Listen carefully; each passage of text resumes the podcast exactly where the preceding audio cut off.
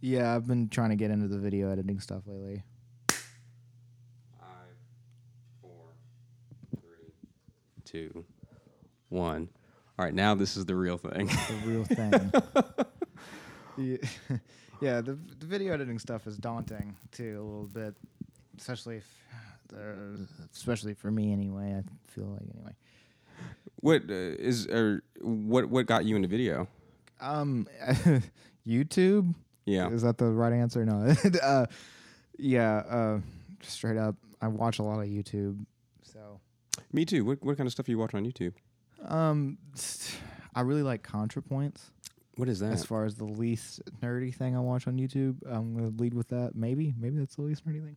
Uh, she's this uh like trans YouTuber that's like left tube. She just like uh-huh.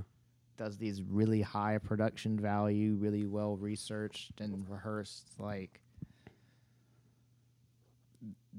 bits that will be 20 to 40 minutes long once a month and she's just fucking hilarious and very smart and like I, I resonate with her a lot. I like I got into her in the middle of her transition Yeah. too, which Uh-huh. is interesting and it's honestly like I know like two trans people and I've met them in like my very recent life, so I feel like very like ignorant on the issue honestly of being like a dude from McMinnville, Tennessee. I think Um, most of us are, and like I, I mean, I grew up outside of Atlanta, and I think that over the course of my lifetime, I could maybe count the number of trans people that I've met on one hand. Yeah. Um, and uh, I mean, it's something that only came into like the public consciousness, like for the average person, like literally in the past five Few years, years. and in five years might be pushing it. interesting stuff. But yeah, she started on YouTube as a dude. Yeah. As what I was getting at. Um, I also watch a lot of. Uh, I watch a lot of like, you know, uh, the what's they call it, zero punctuation.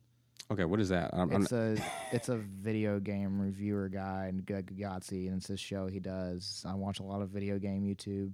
Um, like one of my favorites right now is this guy named Civvie Eleven. I'm like deciding to, like how much of my like nerd freak flag to fly right now. I don't Um, know, dude. Go for it. and to watch like a lot of philosophy tube and this guy named hbomberguy. And There's Mhm. these two like British YouTubers and philosophy tube is what it sounds like. An hbomberguy is just like this random dude with a like a vaguely Cockney accent. I'm not sure.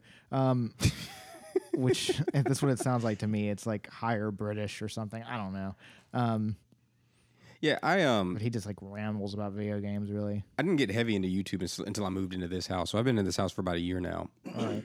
and um, I don't know what made me just say fuck TV, but like I mean, like, and not even like cable. I mean, like Netflix and Hulu and all that. I'm just like, I mean, you have all the content in the world at your fingertips.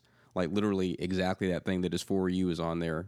Versus like, okay, well, Netflix has this set number of shows that I watch, and maybe I'm into this. I'm probably not into this. Whereas on YouTube, I can just be like, oh, well, this sounds kind of cool. And then next thing you know, you're watching Yeah. ContraPoint or H Bomber. Yeah, it, uh, this is.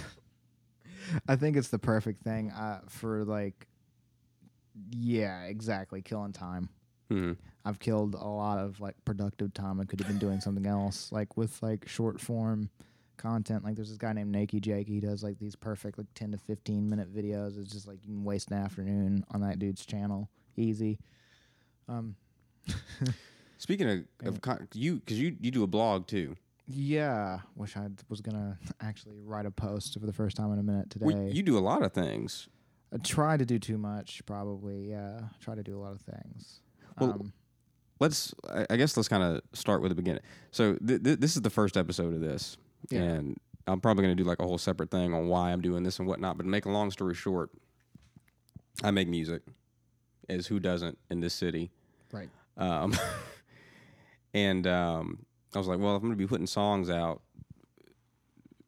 I don't really. I need. I need to have some kind of way to have some kind of content apparatus behind it, and it. Okay, You know, yeah. like, but, but I feel like for most people, that's like, okay, well, that means I have to take selfies all day. It means I have to take selfies all day, and it means I have to. Uh, constantly berate people with that one single that I came out with like a month ago and just remind people to stream it, which isn't going to get you anywhere. So I'm like, well, Trying to yeah, That's what you're trying to avoid. E- exactly. I feel you. So I was like, well, this is kind of fun. We do a little talking, and then you'll have some content to throw up on Instagram without feeling like you're spamming people and trying to make a selfie cool for the 600th time or whatever. Um, yeah. and when I envisioned it originally, I mean, this is a, it's mainly a music show, and it's like an interview series with musicians. But um, when I was working on getting all this stuff together, like the world was still like kind of normal, um, and it's not anymore at all. Um, so it just so happened that as all this was happening, um, I like when I think the day that um, that George Floyd was killed, I think like I had had like all the stuff ready to go and I was ready to shoot, and um, I knew that you had the blog. And I think I'd seen some things that you'd posted on Instagram, and I was like, "Well, he's been cool the, the, the handful of times that I met him in person, and I think that this would just be a really good. I like I I, I hate that the, the, the climate that this is all happening in, but that doesn't make the the conversation any less important. Um, but um, if I could just kind of frame this, and then we'll just see where it goes. Um, we both play. We both play in Nashville. Um, and you know, compared to some place, compared to some places, you know, Nashville is relatively diverse, but compared to where I grew up, it is not that diverse. Um, I'm from the Atlanta area, um, and I play, I play music that is mainly alternative, mainly indie, quote unquote, where there just are not that many black folks, you know, and um, I don't know if we've ever actually played a show together, but I've definitely been at shows that you've played in, and typically it's been that sort of thing where it's like, oh, well, this is kind of an indie kind of show, and then, okay, well, you've got a full of white kids. yeah, exactly, exactly, exactly. So, um, I know you as a bass player. Is that where you started? No. Okay. Um, I started like I caught the bug because they threw me behind the drum kit at church. Uh-huh. Um, because even though where I'm from, in like it's about an hour and a half east of Nashville, it's a place called McMinnville, Tennessee. Um, it, it's pretty out there. That's what it is. Uh, but uh, it's it's very white. It's not quite as I was. It's funny. I did Alan's pack podcast podcast earlier this week, and uh, I'm kind of hitting the same beat. Uh, it, it uh, it's yeah, it, it's pretty, but it's uh, not very diverse. It's less diverse than most of Tennessee easily because it's just out there enough. I mean, that's kind of how Tennessee is. You, until you get to an urban center, there's not really a lot of black people. Yeah. Um, and this is it's definitely not a suburb anymore out there. You're officially in the country. Um, where was it going with this? So you caught the bug. They threw you Oh, yeah, behind threw me the. behind the drums at church. oh lord. Um, yeah, they threw me behind the drums at church. And I was terrible at it, but like the drummer was somebody's like teenage kid, and he was definitely like phasing himself out of the church. Um, like that happens sometimes. I think it's. I think I was too young to care about all this, and I was like a painfully shy kid. And when they put me on the drums, I was like, "Oh my goodness!" And the drums was not the place for me to start. I was like so shy. I was like, "Oh, you want me to hit these things loud? I can't do that. Like you guys are having fun, but I can't have fun. That's that's wrong." Um, uh, but he was. I think he got somebody pregnant, and I was too little to be concerned about with all that. Uh, but uh, they threw me behind the drums, and then I was like, "Oh, it's cool, kind of like to have this role." I guess. Like I think I like the attention and stuff. Yeah. Hydrate. I need to. Maybe it'll help me remember where I'm going. Excuse me. Uh, but yeah, that was the beginning of it, and I didn't really get to do that because I was terrible at it. And they were like, "Yeah, look, this kid's got no rhythm. There's no saving him." Um, and so they took me out from behind the drums. and I wanted to be in the band though, and eventually I finagled my way to be in the band, and it, it's it's a long and controversial story, and I'm pretty sure my auntie's probably still a little mad about it because I was the only black kid in McMinnville in the gifted program, Mm-hmm. and it was like it was virtually meaningless there because like education's so underfunded there. And I'm really surprised they even had this like program for the kids on like the other end because they had like it's a federal government thing somehow or it's like a state I forget how it works in Tennessee and you get these things called an IEP and they had that for like in the special education system for kids who had like disabilities Mhm. and that's like the bare minimum that you're required to have. So it's kind of a stretch for a place like Warren County. And Warren County is not the smallest place, so I think that's what did it. There's plenty of tax money coming in, I guess, because it's there's about thirty thousand people in the county, so it's not the smallest town Yeah. around. Red though it is relatively small. Um, but I ended up in the like the gifted program that we did have, and well, Angie like pushed back my auntie who raised me. I'm I'm probably gonna call her my mom most of the time just for ease. Okay. Um, she didn't want me to be in that shit for the longest time. She said make my head big. and when she finally let me in there, I got it in there that I had to like. Well, I think that might have been a thing about it. I don't know. Like they made me have to have an extracurricular curricular activity, Mm-hmm. And so I picked band. So I finally got to be in band, and then I played saxophone Okay. because the saxophone was hands down got to be the coolest instrument, and I already knew I couldn't play drums, so that was out. Um, so I picked the saxophone because Uh-huh. it's cooler than the trumpet, and definitely cooler than like fucking trombone, right? It's according yeah. to like eighth grade me. Trum- trombone's kind of whack. There's some dudes in New I ha- Orleans that can make trombone like really fucking cool. Yeah. But I think that's like only in New Orleans. That's the kind of yeah. That's ex- that's exactly the type of thing I was about to talk about, like like Fred Wesley and the JBs, like the dude who plays trombone in that band. Sure, like he can play trombone, and I, but you know. So you get on the sax. Yeah.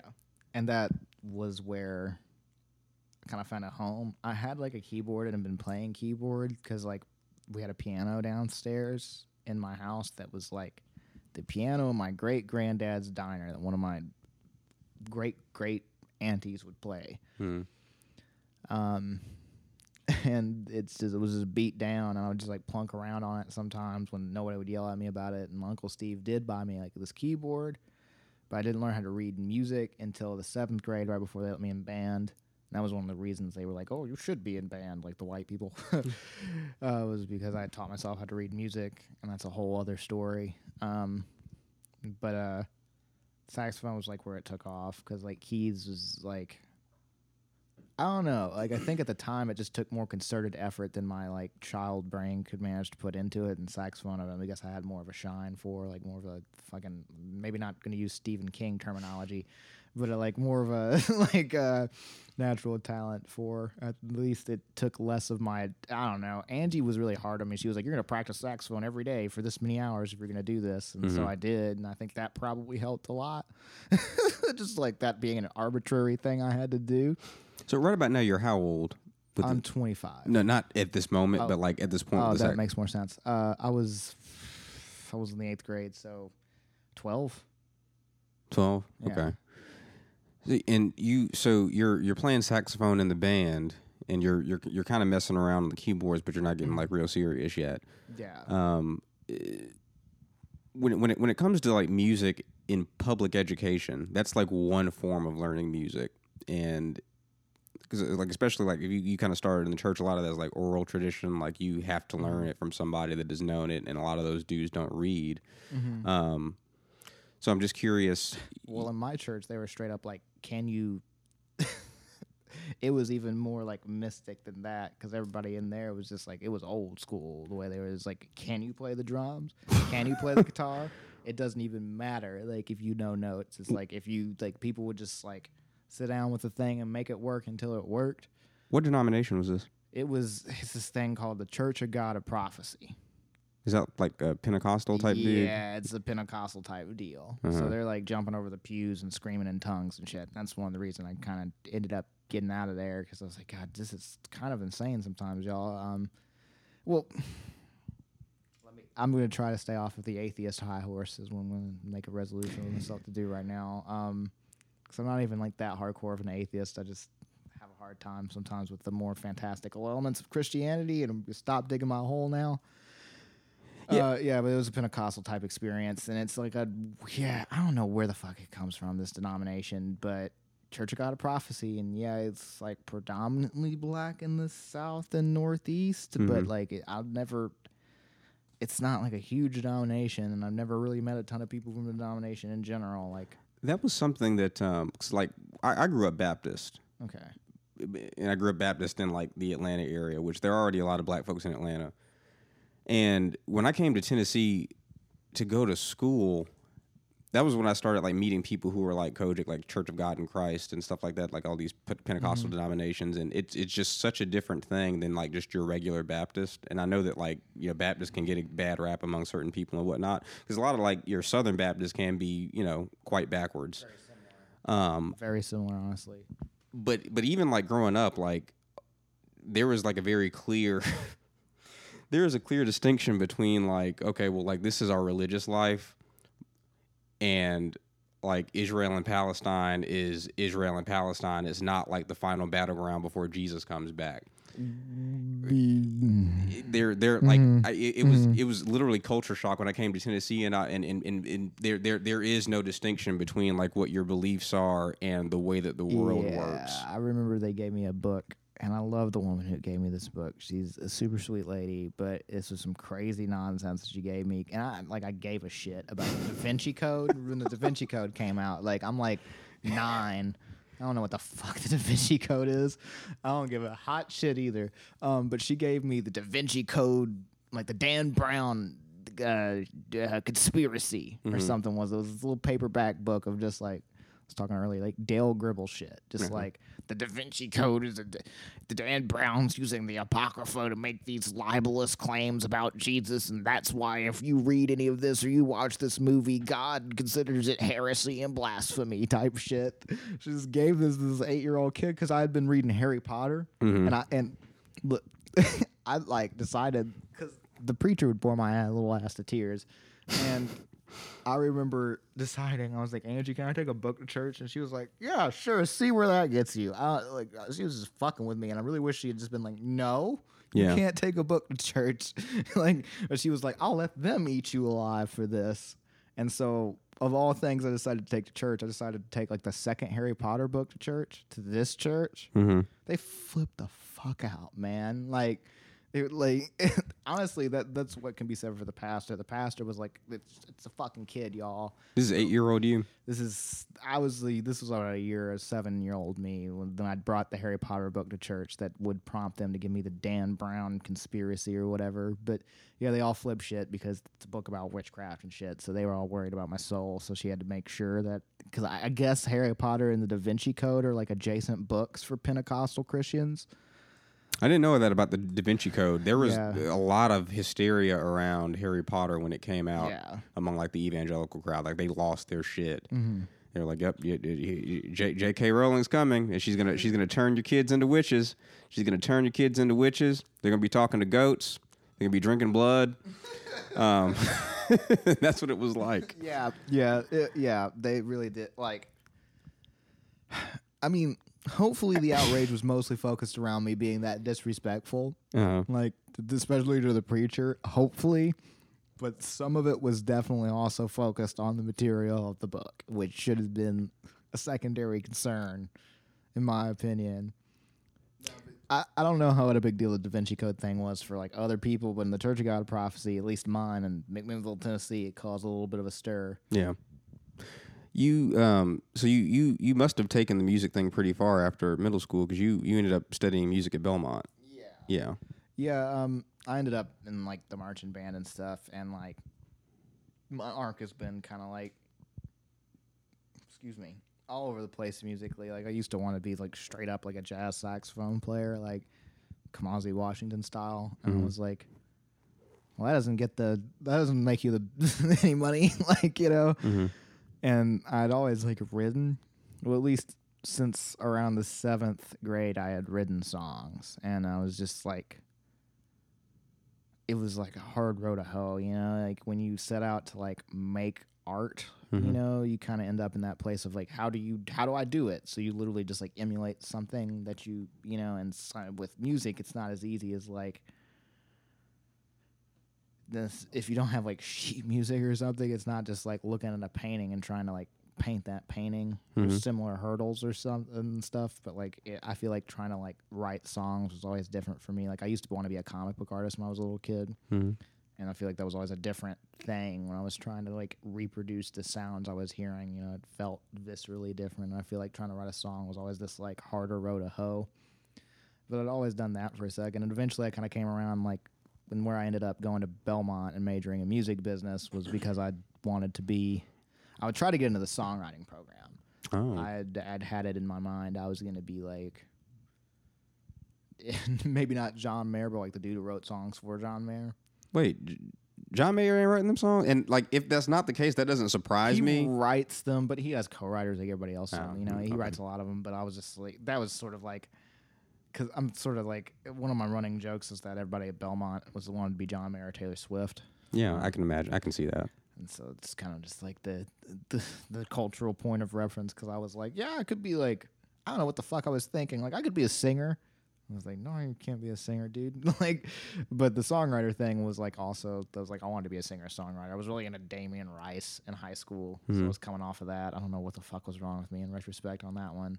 Um, no shade if you if you still enjoy Damien Rice. You know, when I I still uh, like Little Nine Crimes when I want to have like a white girl cry. Um,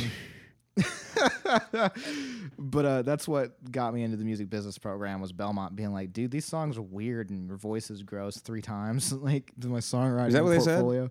Um, d- n- no. Well, yes. In so many words, I was definitely told these songs are unconventional and not like commercial. And also, Tom Waits is your favorite songwriter, dude. Why are you applying for this program? Like, Uh-huh. I was like, oh, word? like, you're gonna be. I was like, okay, I mean, fair enough. Um,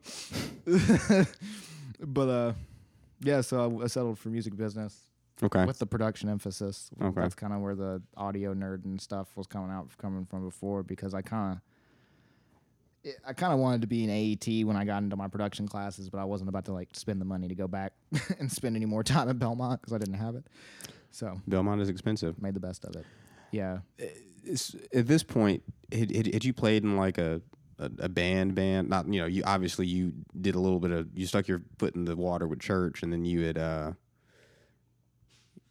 you'd done the marching band. But had you ever played with anybody like Brain Tapes or like the Big Dumb?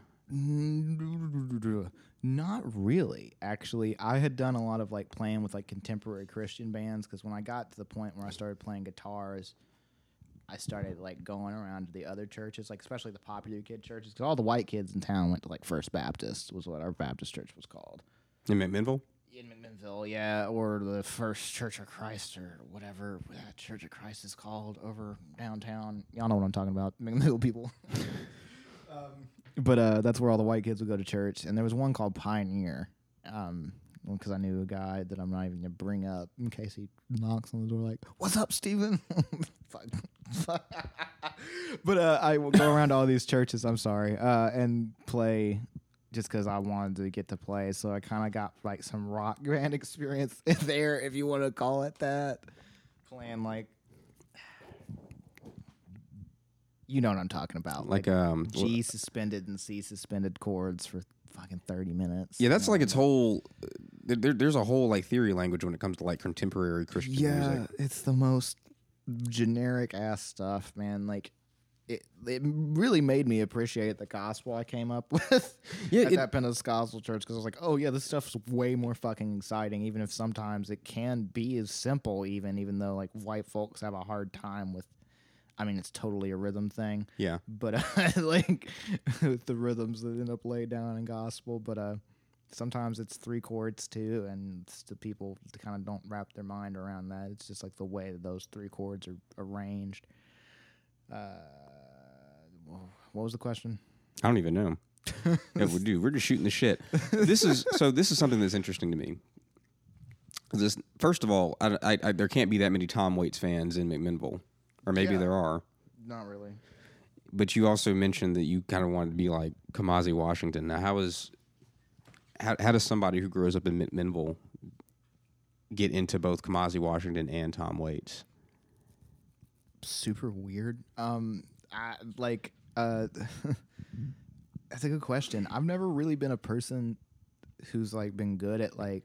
I remember I used to watch the Powerpuff Girls, and I went to school and I told all the little boys I watched. Well, this was when I got to McMinnville. To be fair, I grew up a little bit in Nashville, like until the second grade, Okay. and then like my crackhead ass parents got done exploding their relationship and stuff, so I ended up in McMinnville, and. uh that's when I was told the Powerpuff Girls is a boys' show. And I never really picked Huh? up stuff. Apparently, Wait a minute. I think for little rednecks, I think it's not important to get into the any actual rationale because there was none. I mean, like, let's just be real here. Um, it was just like straight up, just like toxic masculinity at its at its at its like most distilled rebel flagginess um in that place like just like you know, little boys can't watch shows about little girls that's fucked up somehow i'm not sure how but it is um and i was like huh and i just i've never really been good at seeing like things in like terms of like genre or anything like Okay. especially with music i've always just been like these are the same i think it might actually have been trying to play at such a young age and just being like well there are only this many notes and did, did they go together so many ways That Like, is true. um i don't really know like But the initial exposure, especially to Tom, especially to be like in middle school and Tom, to Tom Waits. in- i didn't get into tom waits until like the 10th grade okay. so that's that was a later thing like that's that's why like the singer songwriter phase comes after my jazz phase Okay. because I got into the stuff like because before I even landed on Kamasi, it was I was listening to like I mean I went through like a hard bop phase Okay. in the seventh and eighth grade because I just did somehow. I discovered Charlie Parker and Dizzy Gillespie, and just like that just kind of crawled inside of me for a second. And like I don't even really like that stuff as much now, but that was a kick I was on. Like that was like why I'd pick saxophone over trumpet was Mhm. because I was like Charlie Parker's obviously the better choice at the time. If I was gonna pick two people out of the like the that particular era of jazz. Is it is Um, it her name Angie is what you've been calling her? She's into these records because you, you mentioned that you didn't have internet. She had these records, a lot of the stuff just laying around. The Okay. house I grew up in was like the family house when she came up. So like the records that her mom and like her older brothers, there were six of them, and her oldest, br- oldest oldest brothers were grown by the time she was just getting into like high school and stuff and moved out of the house. So she had some brothers that were closer to her side who were like her baby brothers that she was older than Mhm. that were like in the house and all of their records from being a teenager, a lot of them, especially like their cassettes and stuff, were still in the house. So uh, that's I was about to bring up Boney James. I got into Boney James, who is this white jazz saxophonist. I don't even know like, who that is. Fusion like acid jazz stuff, like pretty kind of cheesy sometimes, but sometimes pretty fucking rad. like, and I didn't even know he was white for the longest time. I found out he was white recently, but he was one of my favorite sax players for a hot second, just because he had there's some Boney James tapes that I think belonged to you, Uncle Keith, laying around. uh, uh, because maybe those belong to Earl. I don't know. Um, I don't think Earl. Ooh, that's No, what is Earl to you? Earl is one of my is the, the or Keith and Earl are the baby uncles of my. Those are such uncle names, right. Keith and Earl. Yeah. especially Keith. Yeah. Um, Earl, Earl is my grandfather's name. That's what like he was colloquially known as. Um, he was like uh, the and I mean like my, my parents wouldn't be upset But with was it his real name? His na- his real name was, if I'm not mistaken, it was Edward Edward Okay. Earl. Or I could be totally Okay. wrong about that. But it, it was actually his middle name. Yeah. There's this thing in my that my family does where we just call people like not their fucking name. Like my little sister is like the anointed Jackie now of the family, even Mhm. though neither of her names is Jackie. One So of 'em. do you is Steven your real name? Do you have a nickname? I'm that's my first name, but my oldest uncle in this pantheon of the aunts and uncles is Uncle Steve, so they called me Nicholas growing up. Oh, Because- okay, okay. Uncle Earl used to be Uncle Nick, but there's a whole story about how that's not the name on his birth certificate, even though his mom was led to believe it's the name on his birth certificate because there was a dispute about his name between my great grandmother and my great grandfather. Okay. Uh, so he's Earl now because his legal name's Earl. So you um at this but I point, grew up Nicholas. okay. When did you start going by Steven then? I started going by Steven just like to white folks. Like when I got to school, I was like, this really shy thing. Um, when I got to school, I was like, I don't know if it's okay to go by Nicholas, so I got to go by Steven, I guess. Why would it not be okay? I have no idea. I was five. and I just like never undid that. So Uh-huh. like I'm Nicholas at home and Steven to like almost everybody else. And there's been times in my life, like when I went to college, I was like, should I just like undo it? And it's just like never been something.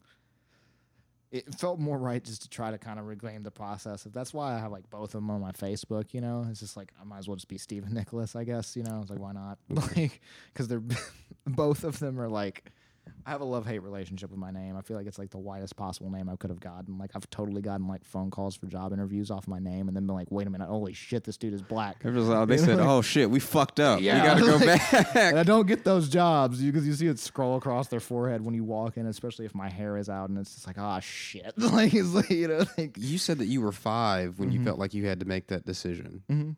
So you that, that this is obviously something you've been thinking about for a long time. Uh, what is it like? Um, Yeah.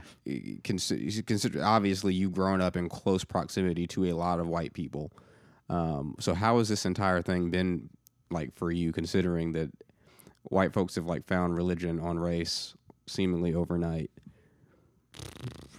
being raised by black people, I feel like I might have a very like, I mean, just like, and I, ugh, ugh, dude, I don't know, dude. I'm sort of like, oh, really, y'all? Now, now, really, we're we're here, we're down now. Like this is now. I mean, you guys like, I mean, because I remember, because I mean, in 2014, how old are you, Solomon? I'm 26. Okay, so in 2014, you were only, I mean, yeah, you were about as young as I was, really, when that ha- when all that shit went down. That was Mike Brown in 2014. Yeah, and the Uh-huh. same week that you know guy like s- a few days before, like Dave Chappelle said in the special today, John Crawford got shot in that Ohio Walmart with a BB gun, and like all of that stuff had been landing on me as you know a freshly 18 year old brown dude, you know, like, Yeah. pretty pretty hard, um, especially like. I mean, Michael Crawford. There's this another guy named Darrien Hunt who was like cosplaying. You know, it's just like fucking. We're not. We can't do shit, man. You know, like Yeah. I'd had a couple pretty negative encounters with police that summer hmm of 2014. One time in outside of Jackson City, the only time I've ever had like a gun pulled on me by police officers was like through I when you- like it was me and my white girlfriend driving, and we were surrounded by police like from three different counties because we were on this county line, hmm like a couple sheriffs, and it was just like, you know, like what the. Because I I've never had I've have a pretty short fuse. Do you? Yeah, I wouldn't have guessed. Uh, I've worked on it a long time. um, but you know, I mean, I'd gotten the same talk that I imagine every black dude's gotten because I was raised by my black family, and, and I never had anything to do with like my white daddy. Um, the person I alluded to earlier was my stepdad that Yeah. my mom was with actually for and only a stepdad for a period of time. My family history is a little weird. Um, but I was like, man, what the fuck are we doing here? Like, there's four fucking cops just because like riding as a passenger while black. Like they, I was like, what? I kidnapped her, mm-hmm. y'all. You know, like what the fuck is this? And like it was all I could do. And then you know the guy's got his gun fucking out, and in my like I'm rolling the window down on the passenger side of this motherfucker with his gun in my face. You know, mm-hmm. and I don't think, I don't think like. I'm pretty sure like that that white girl was a was a cop's kid. Oh, was I don't she? know that anything. I'm just, and he was a real racist motherfucker, and I know that it crossed her mind, but I don't think she was ready for that. And it was like a very. I don't know. I feel like I need to be like it was a very soft gun in my face. Like he wasn't. he I don't know, have it directly in my face. A gun, but, But like, it was, like, why the fuck is the gun? out. Why is it drawn? Yeah, you know, and then I'm never gonna forget that. And I feel like I feel like I need to say that because you know I spent a long time. I spent like 30 minutes, and I, like in Alan's podcast in the Live from Nashville, like talking about like light skin privilege and not calling it that. And like I haven't listened to myself talk about it, I'm like, God damn it, I should just like because I kind of like didn't believe into it until I listened believe it believe in it until I listened to myself talk about it for 30 minutes. You you like- you didn't believe in it until you heard yourself talking about it. Yeah. Okay. Because I could recognize things about it that I've benefited from, but because the whole situation's fucked, I don't want to call it privilege. Because it's not like, it's not like a, it's not like Ah. white privilege in that like I can, like, always consistently benefit easily. Like I can opt out if I run my mouth. Like I've seen that happen. You can wave your own. yeah. and because I don't pass either, so Right. there's like it's not like I get to do that. Um, but there is like white people will say slick shit to me, and that's what I'll call it. White people will say slick shit to me all the time because they're comfy with me, and but that is a level of privilege, and it does kind of bear like my patience with white people that I do have that is running pretty goddamn short lately. Uh, is is kind of because I've gotten these points of view from white people that I know they wouldn't be comfortable saying, like you, for example.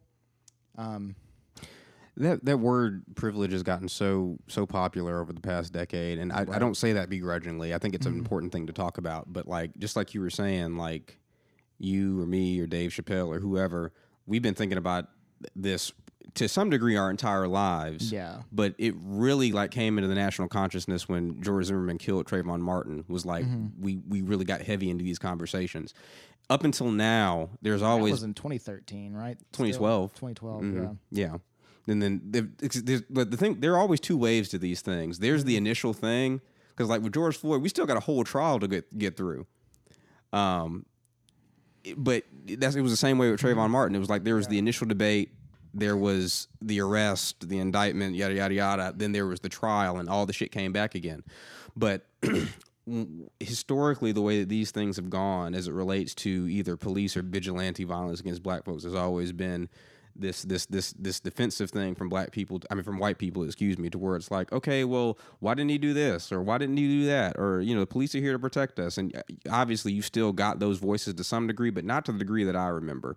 It seems like everybody is like you know trying to do whatever it is that they think they need to do to to to, to speak out against it Yeah. and you're also seeing this trend to where it's like all of these uh, establishment entities, whether they be billionaires or banks or Netflix, where it's like, you know, we stand together with you and we're going to give you Juneteenth off and we're going to take all the flags down, and this, that, and the other. Um, Who's giving people Juneteenth off? I will work for them. Dude, twi- oh, so, uh, I'm not going to say the company that I work for. The company that I work for gave us Juneteenth off. It is a company holiday. Um, Okay. it, twit, Jack Dorsey and Twitter did it first. He gave all the Twitter employees Juneteenth off. Okay. Um, and it's one of like I, I, I guarantee two thirds of white people had never heard of Juneteenth No. Until this past week. it was more than two thirds, dude. what do you think? Eighty percent? It's 95. I think the 5% all the white girls I've dated. She's- yeah. So you you're out here like giving people. It, it, it, well, tell you what.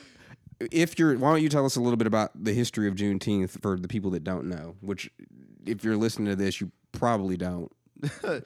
Yeah, Juneteenth is like the formal celebration of like emancipation, and that date is only because a lot of people are like, well, that's not like people be like, well, Abraham Lincoln signed the Emancipation Proclamation, whatever the fuck he signed that shit. Well, that didn't really like people didn't recognize it that day. The date that Juneteenth is the nineteenth this year.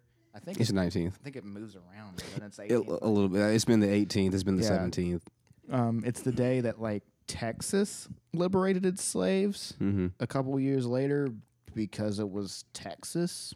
Long story short, uh, but uh, I mean that's basically it. yeah. I mean, and it's just something that not a lot of white people I have know about because I mean we get the Disney Channel version of history, and Disney Disney Channel version of history doesn't want to mention that it took until like 1869 for Texas to formally release slaves. You know, it- Mississippi. another thing. You know, You know, Mississippi like never did it until like this. Yeah. I think they did it like officially in like 2009. Mm-hmm. Um, they were the last state to ratify the 13th Amendment.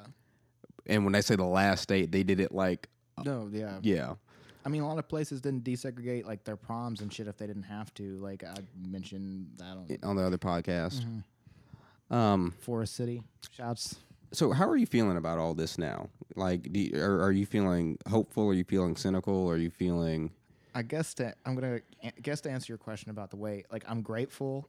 Don't get me wrong about white people showing up, but I do have this like natural wariness and skepticism. I feel like because a lot of it is just like I'm actually working on like a diss track today because this white lady that I know released this song about like how much like fuck Donald Trump that she's had she's been sitting on because I'm used to playing her band, but she's been sitting on for like two and a half years and she just now released it. And She's like I'm donating the profits to such and such. And it's just like fuck you man honestly. Like like I like I like I'm glad for solidarity, but the performative bullshit, especially from white women, I it's just like, dude, just like I yes, So- Black Lives Matter, but like y'all, like y'all, where for you personally because for everybody it's different where are you drawing the distinction for what is what is what is solidarity and what is performative I mean, it's all solidarity, but I mean, you still have to start asking questions. People start raking in paychecks and they're not showing you the tax returns. mm. That's just like I'm just a general like I, I will tell you right now, like tear down capitalism.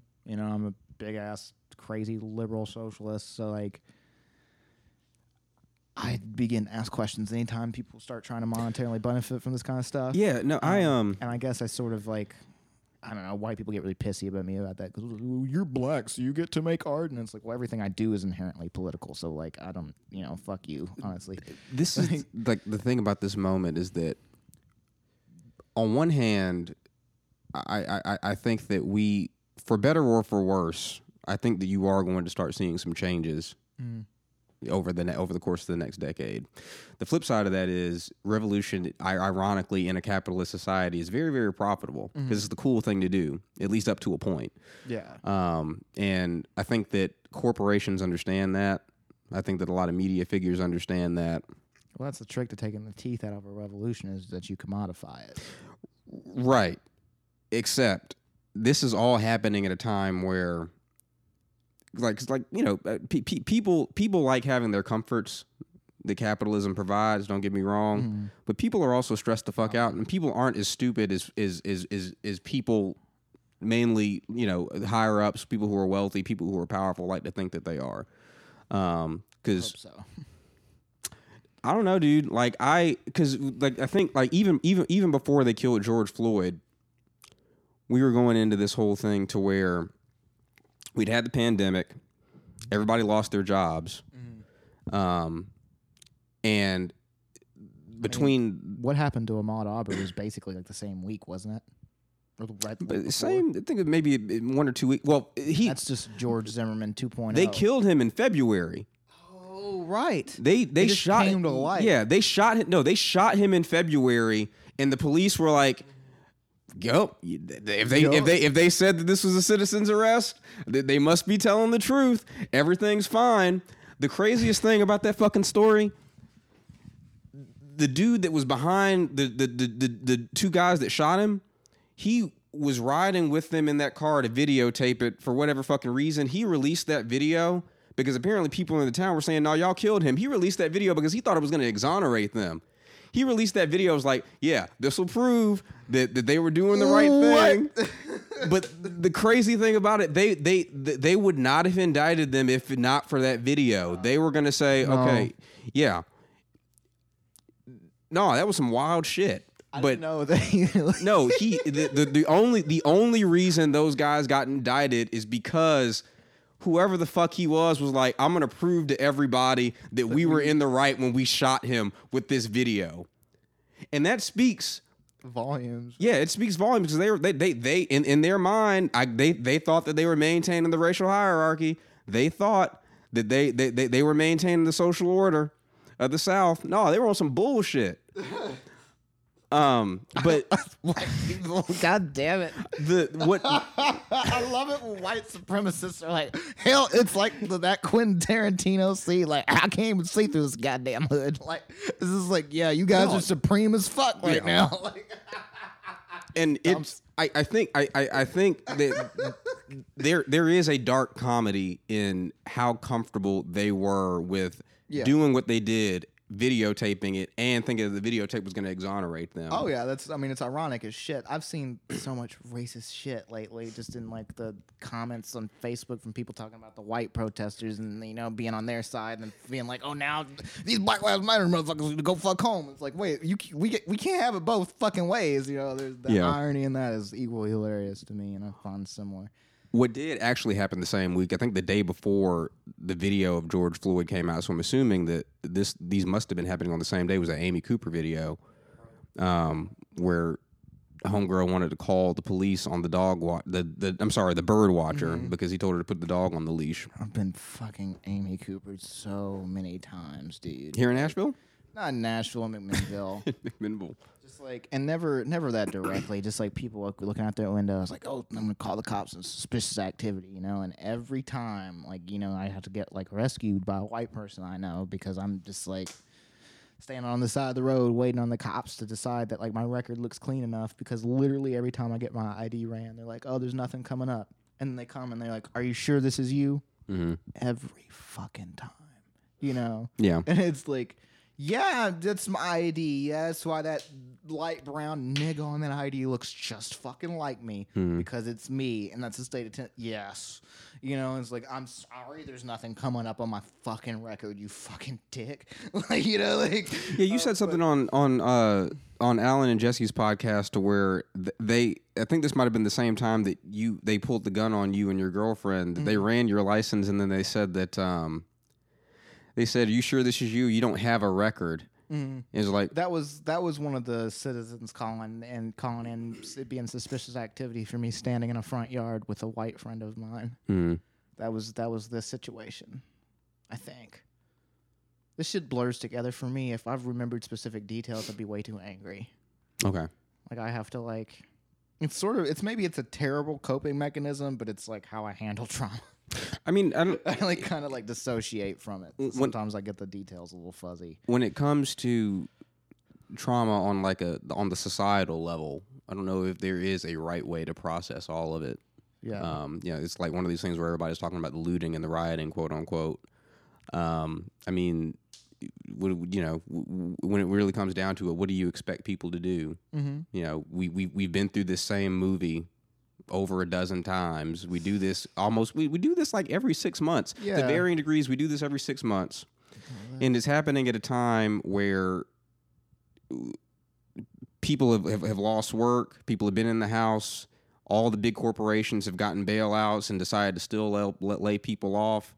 You're creating a recipe for that kind of violence. Mm-hmm. And then you're saying, okay, well, like, yeah, but you can't act like that, though. And I'm like, I've seen worse riots after the Seahawks won a game. You know what I'm saying? like, what the fuck is this? Like, like Dave Chappelle said today, they're not really riots though. yeah. Like, you, like at least until and it's the exact same thing that happened, and I'm hit like it's like, like yeah, you're talking about we're hitting on the same beats. We're hitting the same beats we hit 50 fucking well, I guess 70 years ago. I, I mean, since, know, since the beginning. yeah, Since, like, since, since the when they marched from Selma to fucking Birmingham when the sun went down, they started beating on them fucking niggas. you Yeah. know, and then it was a riot. You know, and it's the exact same shit we're seeing now. I had a colleague, um, that, you know, as everybody's doing, they're giving their thoughts on what's happening and whatnot. She was talking about how she was, you know, and this this is a white woman. She was talking about how she was explaining it to her kids, and one of her kids was saying that, um, you know, is this going to be just like the civil rights movement? And she said that she turned to her daughter and said, "I hope so." And I thought about that, and I'm like. I feel like, and when you think about the sanitized version of the civil rights movement, that's very, very easy to say. Um, the, the, same, it's very sanitized. yeah, because like it, I hope so. You hope Fred Hampton gets shot. You- You, hope somebody gets shot in their house again. You We- hope somebody's like we do such a bad job and like yeah I'm, I'm not an educator i don't know how at what age you start teaching this sort of thing to children but the same civil rights movement that we you know we we idealize is the same one where they blew up the 16th street baptist church and killed four four four girls like ages like 9 to 14 um, it's the same one where they killed those civil rights workers during freedom summer in mississippi i was reading about that when the, the, the, the cops and the Klan hid their bodies off in like this earthen dam, they hauled the FBI to come and find them. They were they were combing the river, like looking for the bodies. They found eight people They were previously unidentified that were that had just been like tossed in there that had been killed by the Klan for like trying to register to vote. It was not a fun time. It wasn't like it was like okay, civil rights movement like Dr. King pulled it up, Rosa Parks did her thing, March on Washington, boom, civil rights bill. And the last racist was the guy that shot Dr. King. Did you know? and then everybody just woke the fuck up after that. Yeah. No. yeah. Um, and those people aren't your fucking grandparents, Karen. So Yeah. it's you know for, for for people like oh well this would be like I don't know is that something that people are really ready for to do it because it because it, because you, you you've seen the lengths that people are willing to go to to stop progress from happening. And I, I feel like the way that we imagine it is, oh, cool, yeah, we're gonna do this, and it's totally gonna be fine. It's gonna be all the Instagram stories. It's gonna be great. There's not gonna be some terrible shit that we see while we try to figure it out. I think we're about to figure out if these white folks who've been going, and it looks like they are. I think, but I think it's like because this shit's not getting any easier. I don't think it's like the ones who keep marching with us, and keep taking fucking rubber bullets and shit, um, and getting tear gas are the ones that are like you know really in it. You know, I think because I think there are white people who've. I mean, I I've seen them come out the Jesus Christ in Warren County woodwork, you know, and it's just like, word, you're you're down? Because I know your mama hates that shit, you know, like, and they're they're definitely like seemingly as shocked and appalled as you know anybody else. Um, um, I do have like this derision for the like white people just being like, "Oh shit, this shit is terrible," especially when cops will just indiscriminately shoot a white dude if they really feel like it. I mean, it's like, what the fuck, y'all? Like, you know, it's like, what do you guys just don't pay attention? You don't care because white people benefit from a police state. You know, it's what white privilege is. You know, uh, but I think that uh, it's definitely not going to get any prettier, and I think I'm not sure if if white people are really as down as they say they are. Um, but I do know that like everybody my skin tone or darker is pretty tired of the shit. I know I am, man. I I've I've just like I can't. I've been bad my whole life at being the type of brown dude who like just lets white people say slick shit. It's not my thing. I don't like. A lot of people seem to think I do like it too, but and I've kind of realized why that is lately, and kind of feel it. It's like you can try not to be the token, and still be the token type shit. But not to get into that too much. But uh, like, I still have never. I mean, the the person like I've, I've gotten blacklisted in this town for being too. You As a, as a musician? Oh yeah, I just got kicked out of a couple of a band and an organization for being uppity and black. Um, now, are you going to name names? Oh no, no. Um, we're not gonna do that because uh, I mean it's uh, we're not gonna do that because I'm not going to jail. Okay. Unless anybody steps to me, I'm going to jail right now. like, but uh, Um, when you, cause but uh, like the, Yeah. the the the people that the only people that I've really known you to play with are Brain Tapes. That's uh, Griffin and Mm-hmm. Drew and Lucy and I was doing the rounds like as a bass player. Really, I was doing the freelance thing for a minute. I was doing pretty good for a second. And Right. That that kind of like kind of started it downhill. That particular blacklisting situation, and part of it's just because it fucked with my attitude heavy. You know, Yeah. about it. It's just like why am I? You know, but anyway. I didn't because I uh, until we talked on the phone. I guess Mm-hmm. that last week I didn't know that you you I guess you had been doing like Broadway gigs and Mm-hmm. stuff too. I've been doing a lot of those in like 2018, 2019. Because that that I would imagine that such. And granted, don't get me That wrong. culture is something else. Yeah, yeah, that that's that's exactly what I was getting at. Mm-hmm. Um, yeah, so what what's that like? Because I, I I don't go down. Well, fuck, nobody goes down Mm-hmm. there anymore. Hell, apparently the, the the owners of those bars are bitching about the protests. Fuck every single one of those bar owners who are bitching about that. They can suck it. Um, but um, I, I don't go down there, but on the, the occasions that I've been down there, you hardly ever, ever, ever, ever, ever, ever, ever, ever see black musicians down there. Um, so how did you how did you get your foot into like playing down on Broadway? and why did you want to do it? I'm not saying you shouldn't have wanted to do it. I'm just and privilege. You know, just, I know a lot of white people. Did people come up to you and they were like, "Hey, I know you play bass. Bands. Come play Florida Georgia Line like songs with me." Is that how it was? It's like I've totally just like so so Griffin is like my Griffin when everybody Shout out to Griffin. Yeah, good dude. He's like my Minville homeboy. He's like There's this guy named Ralph Honeycutt who was with me with one of the suspicious activity. He's my other McMinnville homeboy, but like Griffin came with me out here. You know, Griffin's. You know, we were in bands together and stuff. You Yeah. know, so it's it's Griffin and Ralph. But uh, Griffin, uh, Griffin's been like he's the dude who like introduced me to Tom Waits. He's the dude who introduced me to like country music in general, and was like, "There's country music that isn't total like redneck bullshit, Steven. Like, I know that this might be a sensitive topic for you, but try like Guy Clark and stuff. I was like, oh yeah, Guy Clark and Steve Earle, cool, you know, and like he kind of started me on this like particular country kick that's lasted a long time because I am kind of a fucking hick. I mean, I can't kind really can't hide it. Uh, but uh, McMinnville will do that to a person. It feels like. yeah, Um, I mean, I grew up like half the backyard was a fucking garden. I didn't. I grew up in the city limits, and I didn't grow up on a farm per se. But my aunt Mag had chickens and shit, so like I have like that very like agricultural background thing going on. I'm just like Yeah. painfully country. Um, but uh, So But Griffin. uh, Griffin is the link for that, and I, you know, I'd been playing like the band I got blacklisted from was like an Americana outfit. I've been doing that scene around here because that's Mm. like what Griffin does, and the Big Dumb is ostensibly that kind of band, you know, like an Americana rock band, you know. Yeah. like, when we're, that's what we tell people, right? Um, so I think that's just because I was surrounded by all those people in that scene. A lot of them have Broadway side gigs, so I slid in that. Do they really? Yeah, because that's what makes sense for them to do is like to do the stuff they came up on.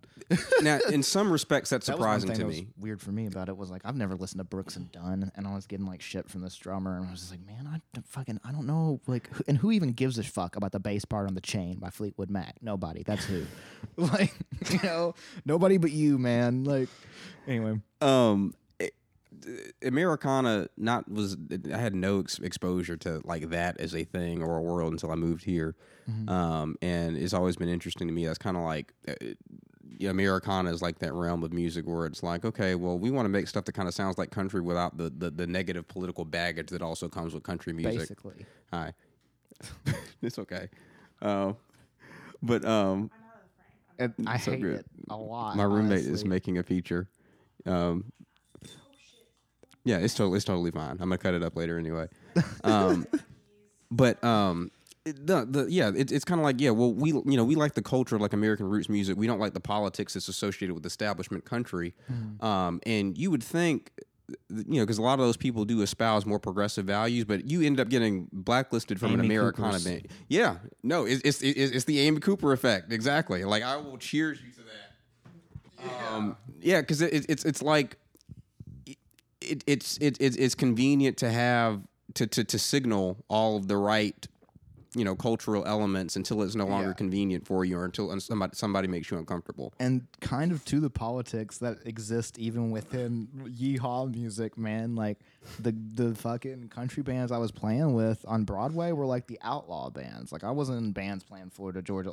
There was one actually. shout out to Angelica Robinson. Uh, she's she's sweet as hell. Um, good singer. I think she's doing she was doing this thing called Bonnie, and you know I hope you guys get to do that soon again. And we'll see, right? Uh, but uh. I, when I was playing with her, we were doing like pop stuff, and that kind of made sense because she's like she's she's a beautiful blonde white girl. Mhm. So like she would just kind of she we would do the Taylor Swift thing, and then we would do Havana. And Oh, like, I could do that, you know. So I think that was why I was like just a musical boon because it was like if she needed to do Dolly Parton, I knew how to do nine to five and do it well. uh-huh. but also I could, you know, I loved it when she was like, "Let's play crazy." I was like, "Hell yeah!" You know, I, I would, I have this like, I have a Ottawa, and it was like the one time I've ever used that on Broadway was to do like synth based stuff, you know, on the the cool songs she wanted to do, basically. Yeah. Uh, but uh, that was the one time where it was like me being the token black bass player sort of actually made sense in a lot of ways. Um, but the rest of the time, it's like you know in bands where they're playing like a lot of Waylon and stuff like that. So it's more of like this straight up Allman Brothers type thing where it's like, look, we got a black drummer. Well, I mean, he was he was their buddy, but Yeah. it is a little bit more of like that's the type of per- politics of the country band, and those were the country bands I was in on Broadway. I was never in, thank God. I mean, I wouldn't have made it because they wouldn't have hired me probably on site, but I was never in like they're totally like Trumper Broadway bands. Yeah. You know, they're out there doing the boot scoot boogie and also like with MAGA hats. And some of my light skin, like I've got this light skinned Jewish friend Mm-hmm. who plays fiddle, and she's ended up in those bands because like white people don't know what they're looking at when they're looking at her. They think she's like Native American and shit. Oh dear. oh dear. and so she's she's ended up in those bands, and I got speed. Like man, I I you know because I just like automatically am getting screened out of the MAGA hat wearing motherfucker bands, and I'm okay with that. Um. but yeah, even within that sphere, it's you know the politics of that weird, and so those are the bands I ended up in, and it's you know it's it's it, it's a weird space. It's a weird space being that dude on Broadway. Mostly, it's just like you kind of you feel your exoticness a lot more than I usually do, you Yeah. know. And it's like you got. I mean, I I feel like if it was, I mean, like I'm pretty. Honestly, that's always been part of my light skin privilege. You're a nice like, looking man. Yeah, and white girls will just get like really. That's the thing that bothers me is they get super fucking handsy, especially when they're drunk. And it's like, bitch, don't touch my hair. Haven't you heard Solange? Like I'm gonna slap the fucking taste out of your If mouth. you're playing on Broadway, they probably haven't heard Solange. Yes, they haven't, and that's the, you're right. They But, uh, probably yeah, haven't. uh, but like, I remember one time I was doing this set, and this white woman in a bachelorette party just like grabbed my beer and just like drank out of it. and was like cute because he was trying to like mac on me. I think, Mm-hmm. I think Solomon. Was just like, girl, this is not the way to do this. Like, fucking back up, man. Like, not my drink too. She was doing all the stereotypical white girl shit, like just like, because white women like have this annoying propens- propensity to fucking just like they, they think they're like, oh, well, I'm finding a black dude attractive. Holy shit, look at me. Mm-hmm. And see that shit scroll across their forehead, and then they grope my ass, and I'm like, bodily autonomy, lady. Like, what the fuck, man? Yeah. Like, I'm a human fucking being. Like, you know, it's like, and it's like, it's just, it's like, it's one thing when they're just touching your hair, hmm but like this lady, I was like, homegirl, I didn't ask for you to like grind on me while I'm trying to do, like I said, in this country band, like I'm trying to do this job, like like because they all jumped up on the stage, and I was like, Dude, I don't know, man. Like, I don't like. I'm. I like creating. I don't have like super good chops or anything Mm-hmm. like that. But like, if I did, I don't know if, how much I would like that. That sounds like a stressful experience. It sounds like so much of it is like not about the playing. no, it's about it's hundred percent like, can I look like Lenny Kravitz while I'm doing this? literally like it's, it seems like you get like it's it's like you there there's there's being a musician, but plus all of the baggage of being like a server or like somebody that works at Disney World is what it sounds like. basically it's a hundred. And then all the baggage of also being black in Nashville on Broadway. yes, and I I used to because I did front my first band in college, and I was felt like I was good at it. Kind of, I don't know. I'm a timid dude, but I don't. You know, I have a weird relationship with being the front man, but I do like to do it. I used to want to be a preacher. Maybe that's a good. You wanted to be a preacher? for for a while. Yeah. When did that stop? Because I know that When you're that hardcore. I don't know how atheist you are, but I know that you're. I mean, I'm like agnostic, really, but yeah. Like, I'm Are not- you one of those people that believes that there's no there's no difference between an agnostic and atheist? And, and No. you're not one of those people. It's just like, I'm, I'm not sure if there is a God, but I lean on the side of thinking there's probably.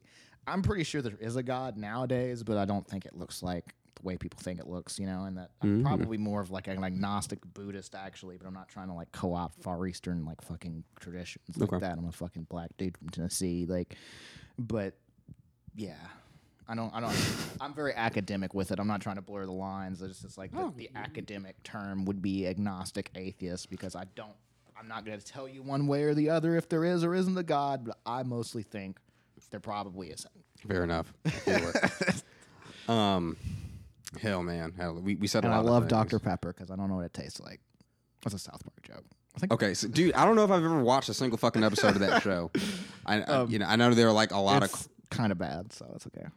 I mean, you know, it, it's how, how, isn't it still on? Or they finally? Yeah, it's still on, right? What is it? How, it's got to Right. have, have been on for twenty something years by now. A It's been long, on for a minute. long time. I mean, not Simpsons long, but it's been on for a minute. But but uh, I was gonna say. Oh yeah, it's super performative. Broadway, super performative. It, it, I feel like I'm flexing that muscle when I'm there. It's hundred percent like how, like you don't act like a lot of people have characters. They do. Like there's this guy I can't remember his actual name, but he goes by Ricky Broadway when he's doing it. Ricky Griffin. Broadway? Yeah. You is know, this and a that's Redneck how, Riviera? That's how yes, and that's Dude, how people cope with that shit. So before before the fucking pandemic, Okay. I I would just like to because I, I worked I worked downtown, Mm-hmm. um, in an undisclosed office building. Um, I was in the service industry before I got this job, but I'm not in the service industry anymore. I got like a nice job where I sit down or whatever. fuck yeah. Um, but I would walk out, just go for a walk down Broadway or whatever, and I walk past Redneck Riviera. yeah, you and Griffin is in there, and I'm like, oh, I know that fucking dude. And- yeah, and then I'd list they'd play, you know, whatever the fuck they were playing that day. yeah. Um, I don't. I, I guess I, I like I would pay more attention to Griffin than whoever the front man was because I knew them. I'm and pretty sure that's Ricky Broadway that yeah. Griffin was playing with. So like, what's his shtick? Like, is it funny or? I mean, that's just like he, he puts on all the fucking the, the get up and then he just becomes like an asshole, you know, for Broadway. You know, he becomes like basic, you know, basically. His character's not like MF Doom fleshed out. Well, fuck. I saw that. I mean, uh, hell, that can wait until we're done. it's water. it's just water. But yeah, I mean, like, God, what what's another one? I know, I know that uh, because I don't think in the bands I played anybody. Well, I mean, yeah, the because I was playing with Zach. He goes by Zach Red, but fuck, what's his actual name? Zach Stacy. Mm-hmm. Good people. Um, did a Willie Nelson tribute with him in town, and uh, what was it? It was Willie, it was Willie Nelson and Grateful Dead, and that was a lot of fun. Um, Was it? yeah, I. I didn't. I have never really listened to the Grateful Okay, Dead. Okay, no, I was gonna ask you, are you into the fucking dead? Because like, look, I- and I, I love rock and roll, but I swear to God, like the Grateful Dead is like. It's like a secret white rite of passage because like everybody knows the dead. I don't know any fucking dead songs. I, I, yeah, I am definitely culturally black enough that I don't get the Grateful Dead. Like, I picked up like Amoxia when I was like 18 out of like the sense of obligation because I was like trying to like figure it out. I was like, people love this shit, especially when I got to Belmont University. I was like, people love this shit. I don't get it. Dude. And I, I got a couple of the CDs and I didn't get it. And I listened to them once and I put them down and never really listened to them again. And I got asked to do that tribute and it was like, oh shit, I've got to learn. Like, I mean, that band is a goddamn mess, dude.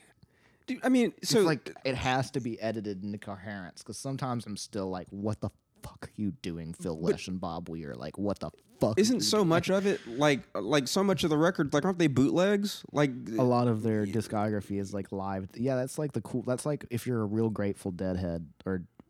See, I'm just betraying my lack of familiarity with the culture. If you're a real Deadhead, yeah, Yeah. like you fucking like you listen to the live recordings more, yeah, because they were better live, man.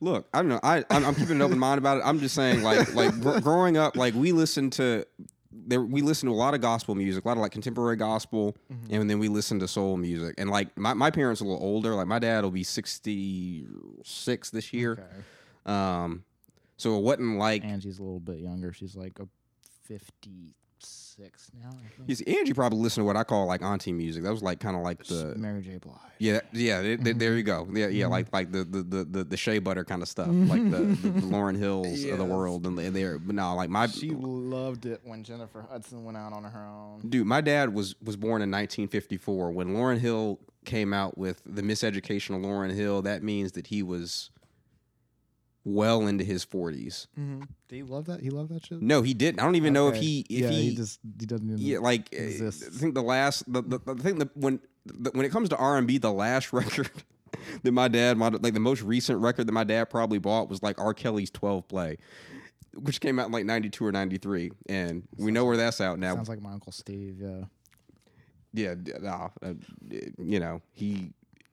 One thing that gets me about R. Kelly, man, I think that his legacy is so overstated. Like Yeah, I mean, he wrote a lot of stuff. I think I don't know. Yeah, like, isn't it right? like let, let, let, let's assume that that that he wasn't but first of all he's been exposed like several dozen times over the course of his mm-hmm. lifetime but let's assume that none of that shit had happened we would remember him for ignition Ignition, and and I, I believe i can fly that's all that we remember him for yeah, that's it I mean, and- I, I think some people care about the OG mix of Ignition because it is kind of a bump, but like, yeah so i i don't even i don't know if i've ever even heard it really? no okay. yeah, I mean, what's the name of that album? Like Dark Side of Chocolate or something? Oh, it's called some corny.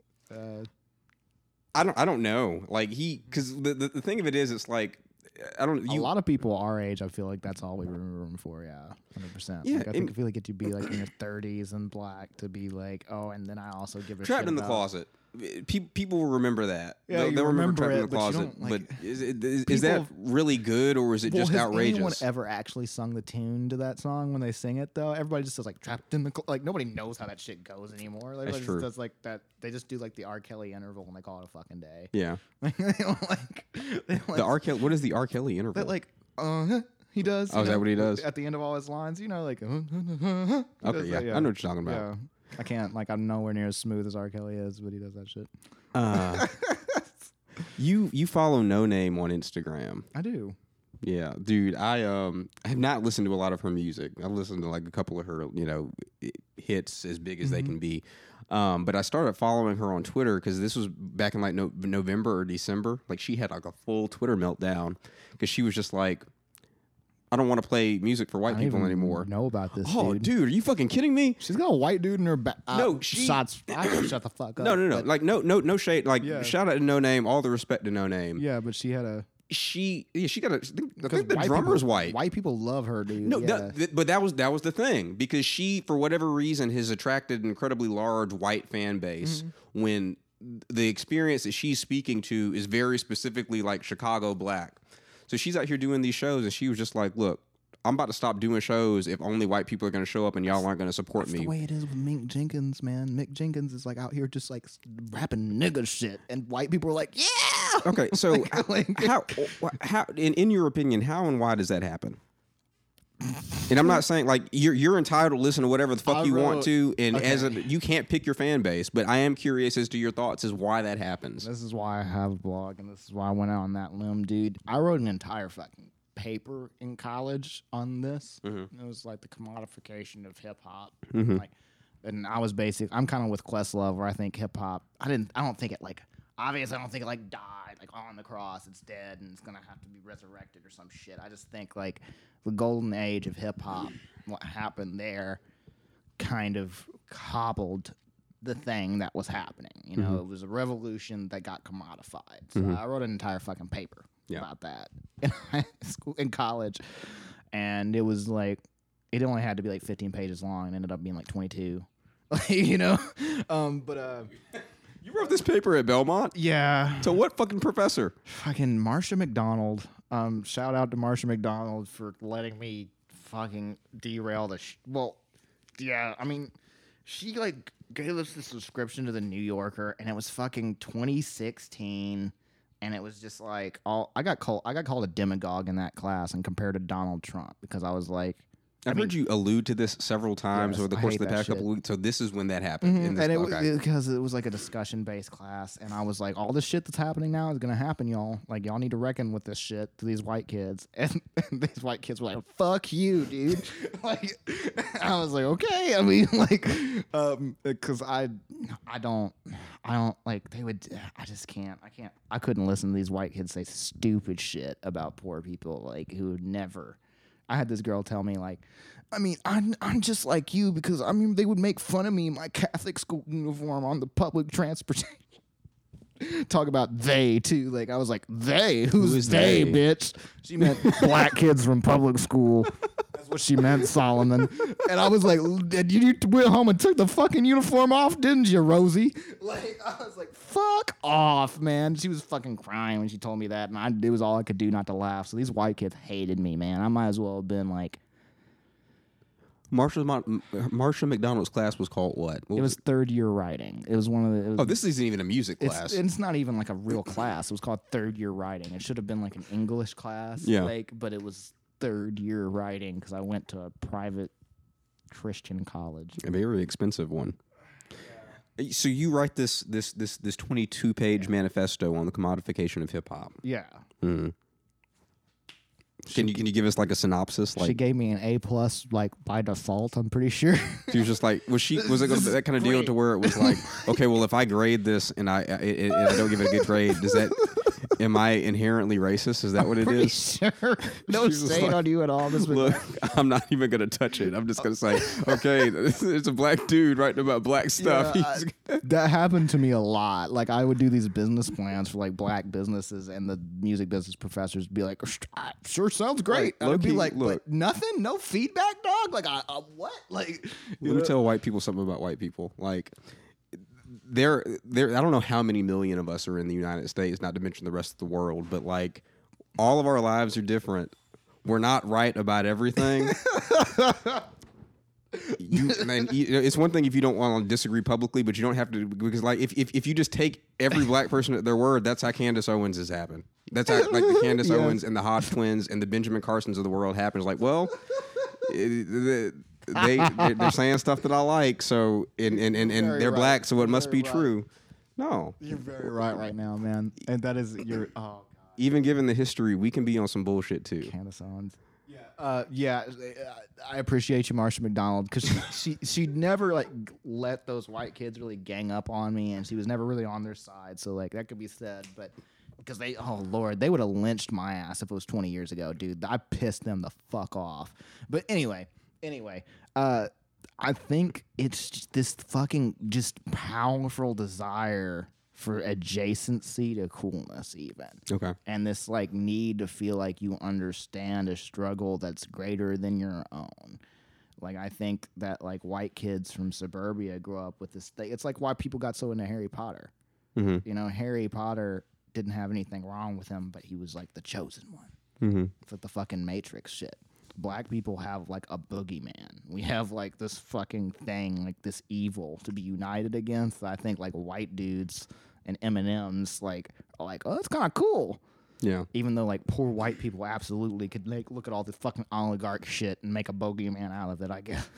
but like I think it's this like overwhelming need to re- like to relate to the I mean in the like the rock and roll ethos. I feel like punk, you know, and everything about that like basically has always been perpetuated by black people and even into hip hop. Like as far hmm. as hip hop, that's like where like cool went. I mean, Guns N' Roses sure as fuck wasn't cool by the late '80s, you know. No. So I think that's kind of like It's- the melange of those things becoming for a lot of white kids, like making it like dangerously exotic. Yeah. Yeah, I, I, I, I- agree. That's a big part of it. And I there, have you ever heard that story? And R.I.P. to Little Richard, rest in power, because he we lost so many musicians this year. But Little Richard used to tell the story about Jesus. fu- You know who Pat Boone is? Uh, like the fucking what's that? The good Tennessee figure. Uh, refresh my. Memory. I don't know where he's from. So like he was he he would basically sing uh sanitized versions of rock and roll hits back in the late in the fifties. So like you know Chuck Berry would do Johnny B. Goode, and then so Pat Boone, do the white people. yeah, um, not good. Yeah. Would not recommend to anybody. But the, the- you know this is the height of segregation, so Mm-hmm. parents didn't want you know records from black artists being in their house. So they, the, the the record labels were like, okay, so here's what we do. We get Pat Boone to do his version, and the pa- the parents will be okay with it. But Little Richard was saying that like he was making records, and kids didn't want to hear the Pat Boone one, but they would they they they would buy the record to sit it on their bed top so their parents would see it. Mm-hmm. They'd put Little Richard in the record player. They'd play Little Richard, and then mom and dad would just never know the difference. They would just look, oh yeah, they got that Pat Boone record. I guess that's Pat Boone making the sound. and like, if you just want to like Google Pat Boone and mm-hmm. listen to him on any any fucking record that he did, I don't I don't know what those white parents were thinking, but apparently it worked. Um, That's amazing. I um, I think you're in an interesting position to have grown up in McMinnville and have gone to Belmont because McMinnville is mostly white, but it's also mostly poor. Oh yeah, it's poor as fuck. Belmont, Mostly white. And this isn't to say that everybody at Belmont is mostly wealthy, but you're definitely going to come into contact with people who are wealthy at Belmont. Culture Belmont. shock like a motherfucker, dude. Um, I didn't know what I was getting into. yeah.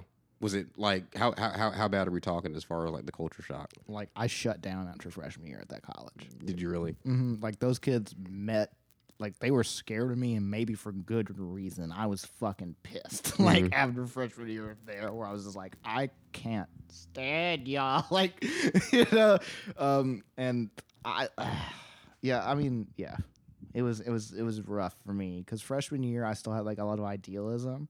Mhm. That that place sort of just fucking destroyed. Um, like Belmont University is almost single handedly responsible for destroying my faith in the Democratic National Convention. How so? Just because it was like a lot of like wealthy Democrat kids. at, at Belmont, because I would I would I would I There's would, I, plenty of conservative kids too. Okay. But like it's mostly like this college that wishes it was like a Pitzer in California or something. It wishes it was like these kids, like especially it's weird because it's a, used to be a Baptist college, but that music business shit, they keep getting all these hippy dippy deadhead fucking kids who smoke too much weed and shit. check this out.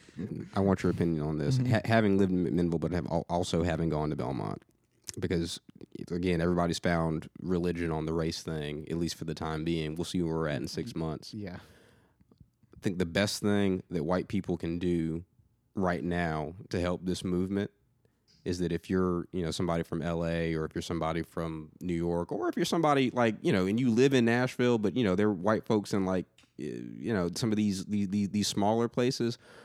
White people who are college educated, white people who are wealthy, white people who are, you know, middle class to higher upper class need to find a way to make life easier for their less fortunate white counterparts. And I say that because when you get something like Ahmaud Arbery, when you're poor and white, you live in rural America, the only agency you have to assert white supremacy is violence. Mm-hmm. And the same thing goes for a lot of cops because those those are all working class dudes. They're not Yeah. dudes with, with with advanced degrees.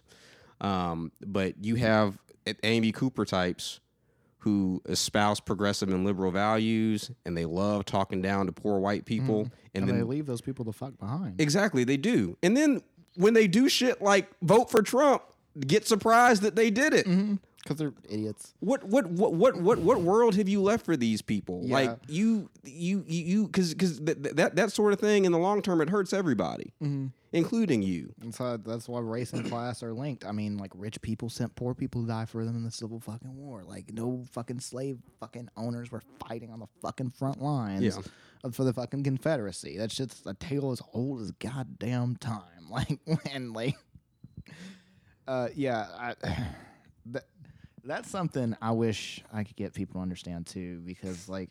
Well, it's like I kind of said earlier. It's like cops will shoot white dudes, like that dude who was spraying pesticide in a hotel in 2016, like and stuff. Like it happens, but white people just like don't Mm-hmm. like seem to. It does. It seems to bounce off their damn forehead. Is like this is state sponsored violence. That's this is a first world fucking country, not Saudi goddamn Arabia. You, you just shoot people. Yeah. you know when you're a cop. They didn't like, they didn't convict that cop either. uh uh no, they sure uh, did. They didn't even let them use his personal gun as evidence. The Yeah. judge, like, if that's not a judge that should have been thrown the fuck off the case, I don't know what the fuck is. I'm not a lawyer, um, but, uh, yeah, like white white people talking to white people is what needs to happen. You That's what I'm saying. Like, Like, I, you know, it, everybody's always like, oh, you know, you know, we need to hear about your experiences. What Mm-hmm. like, look, at this point, you're, there's there's nothing that anybody is going to say that you haven't heard already. Baldwin. Get off my dick. Yeah, you always. There, I mean, I remember like shortly after the Trayvon Martin thing. That's when Michelle, Ale- ugh, I can't talk. Michelle Alexander's "The New Jim Crow" got big. Ta-Nehisi Coates "Between the World and Mm-hmm. Yep. Me" got big. White Fragility got big, and it was like Yeah. the cool thing to do if you were white and educated. You read all these books, Yeah. And here we are again. and read all those books and ignore the fuck out of them. Right. It's just like, okay, cool. Well, I, I have done my part. I'm now educated on the issue of race. Let's go back to the way things were and always have been. Mm-hmm. Because it, it seems like as, as, as, as, as much momentum as we see like out in the streets right now, it seems like the, the general mood that I've noticed is, all right, we, we, we're going we're gonna take care of racism, but society as we know it is going to remain unchanged. We're going to get rid of all these monuments. We're going to burn the Confederate flag. It's not going to be a NASCAR anymore but the structural issues will remain in place because that's what makes us comfortable. Yeah. It's not going to work. No. It's just it's, it's not going to work. Yep. Um, well, I mean, that's yeah, exactly. I I think that's what I was talking about earlier. I think that's what we're gonna have to see if white people are ready for, because I think maybe young white people might be, but I'm also like, are y'all though? Because I've I've seen a lot of white people talking about like defund the police. That I'm like, oh, we're ab- abolish or defund the pol- really you? Okay, sure, cool. Yeah, I down. mean, I'm down. I think Yeah. we're going to be talking more and more about that. Like, I got to go back to. I got to go. I mean, if even white people think it's ridiculous to spend tens of millions of dollars on the police departments, that would make sense to me. I mean, it's just shit I've been saying for like years, but you know, whatever. Like, but oh yeah, oh yeah, white people need to talk to white people is why that third year writing class was like that was the specific comment. I was like, I said racism is not a black person's problem; it's white people's problem. it is. And that class, you'd think I would have set them all on fire, You were like, covered in kerosene No. match. There was one black person in that class with me. Her name was Denisha. I can't remember your last name, Denisha, but bless your heart, and I'm so sorry because I made all of our lives harder in that class. I know, Denisha. Because Denisha would say like one thing, and because she would know that I would just like do the rest anyway, and that it was just gonna piss them off. And the one thing she said would piss them off anyway. And Denisha would say one thing and sit the fuck back, and that's like what I'm terrible at. Cause like Denisha, like I've you know I've seen it. Like she was like I I, I ain't got time for this fucking shit. And she just be like, I'm trying to get to this fucking class. Like this class is an hour and fifteen minutes. An hour and fifteen minutes. I have to pretend not to hear your stupid bullshit. Like kids. Like I like so we got to those stupid fucking conversations, you say or one thing, like off of whatever I said or whatever had happened.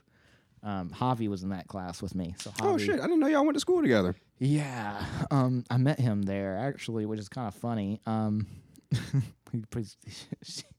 How is he? he is he's doing good. Um, Go ahead. he's doing good. Uh,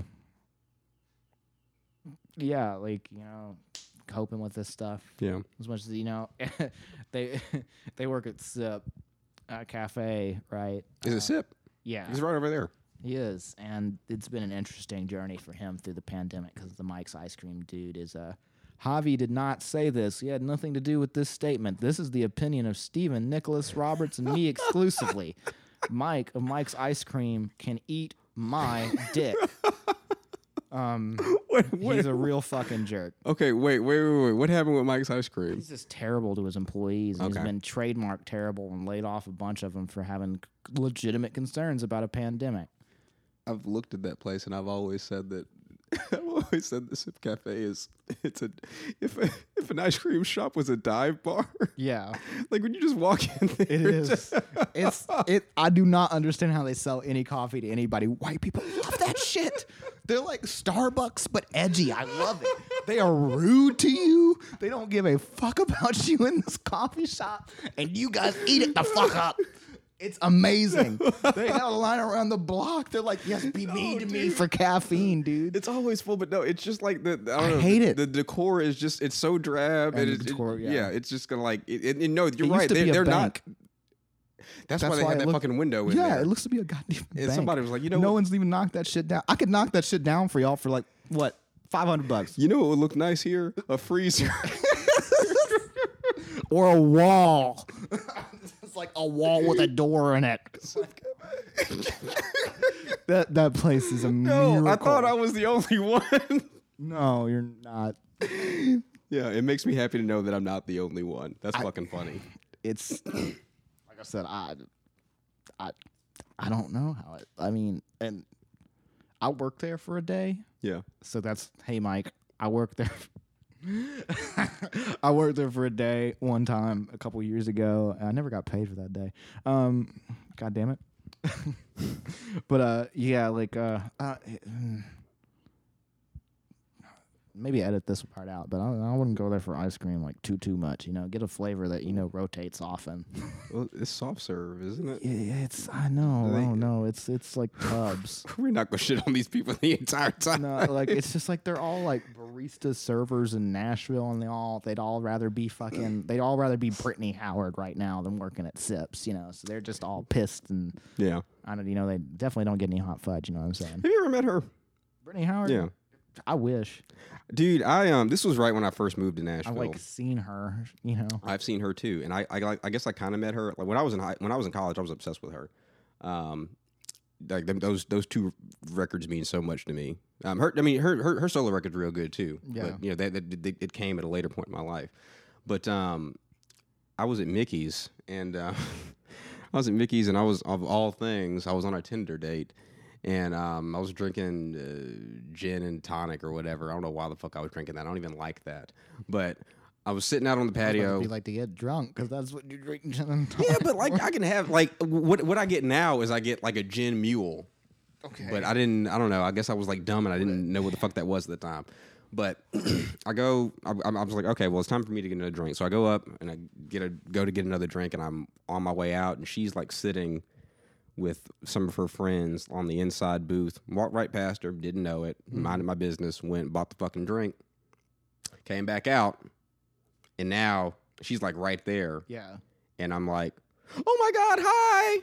I just You wanted just- to say hi." And I you two just two hundred percent fangirl, two hundred percent. And I think hate she was just like, that. "Okay," because she's probably used to people like Yeah. you know saying hi like a normal person in public, but like you know, I lived in Murfreesboro for the past few years, and I'd listened to her records, and like in my mind, you're like this godlike figure. I've gotten overexcited and done that too a couple times. Yeah, with who? Um, that's a good question. Who have I done that to? Um, who have I accidentally? I know I've done that to somebody. I've I've had similar experiences where I've seen Adia Victoria around town. And I really like her, and I usually am like, Adia, and I low key like kind of have a crush on her too. so like, especially back in the day when I would see her and I was when I was single. That's been a long time since like that's been you and We've only been together five years this year. five years. yeah. Holy, when are you gonna go ahead and uh, do the ring thing? Am I gonna get you in trouble by asking that? I'm gonna get you in trouble. No, I mean, I, uh, I think whenever like, because we're like one of those terrible hippy dippy radical couples. We're like, oh, well, no, I'm maybe not gonna get married because it's like fucked up and capitalist. Okay. Uh, I, I, I, I see. I'm not necessarily sold on not getting married, but I also don't disagree with you. Yeah, Yeah. it's like we we're into the idea of it, but she's probably gonna come up with like some pagan way she wants to do it that'll make her happy, and I'll just be like happy that we like have the formal commitment and the Is there gonna tax be break. blood involved? Yeah, I hope not. it's not like I, I, I- think she's not into like I, I don't know. I'm, I'm, I'm, I'm, I'm, I think it depends on whatever fucking weird. I can't. I can't even remember what ethnicity of white she is. I feel like a terrible boyfriend. She's like been getting into. She's trying to get into like her true like fucking ethnic roots and move past like Ameri- like the modern chattel slavery idea of whiteness. That's a crazy thing about white supremacy, though, is it in, it invalidates all mm-hmm. white ethnicity. Like there was Yeah. a time when it was like, oh, they were German people, they were Irish mm-hmm. people, and then they were like, you know what? I think Fuck all that, y'all white. And then we got all these other folks to deal uh, with. But yeah. like, if you like, if you from mm-hmm. Europe, you good. You in the mm-hmm. club. Yeah. But she's like Swedish, and so she's getting. She's like, oh, all of their traditions before Christian colonization, like pagan shit, you know. So it's like she's just like getting into that. I, I'm, you know, I'm not trying to. I still have like this wariness of pagan shit. Like I kind of feel that way about like v- like voodoo and hoodoo, where I Yeah. a little bit like, man, I'm gonna try to get struck by lightning. Still, it's like that Pentecostal side of me coming out, where I get like, Man, I tried to get into that shit, and I realized like it just wasn't actually that interesting to me. um, uh, can happen too. Yeah. I um. it's interesting to me in like a very like X Men type way where it'd be cool if I had claws that came out of my hands. Like it'd be cool if I could do root work and like cast a curse on somebody, but I'm pretty sure that's not how shit works. I want to ask you about X Men. Mm-hmm. I'm my own tech because this is my first time doing this. I just want to make sure that these cameras are still on. But I'm going to ask you about X Men in just one second. Heard. You can keep talking if you want. Just, that looked like it hurt.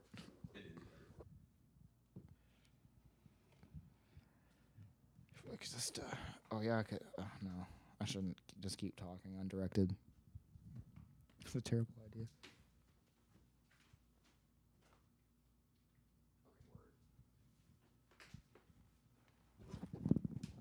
I also managed to step into the water.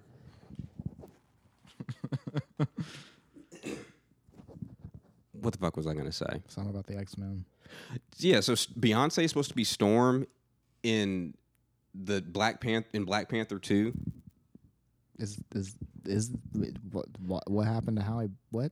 So like Storm, like ha- yeah, yeah, Halle Berry. I don't know what the fuck she's doing now. Was her, Um, was her contract just up? Because that happened to a lot well, of them. you know, there was that whole fucking thing like- where some kind of way, like X Men is Marvel property originally, but when Disney bought that shit, they didn't get X Men.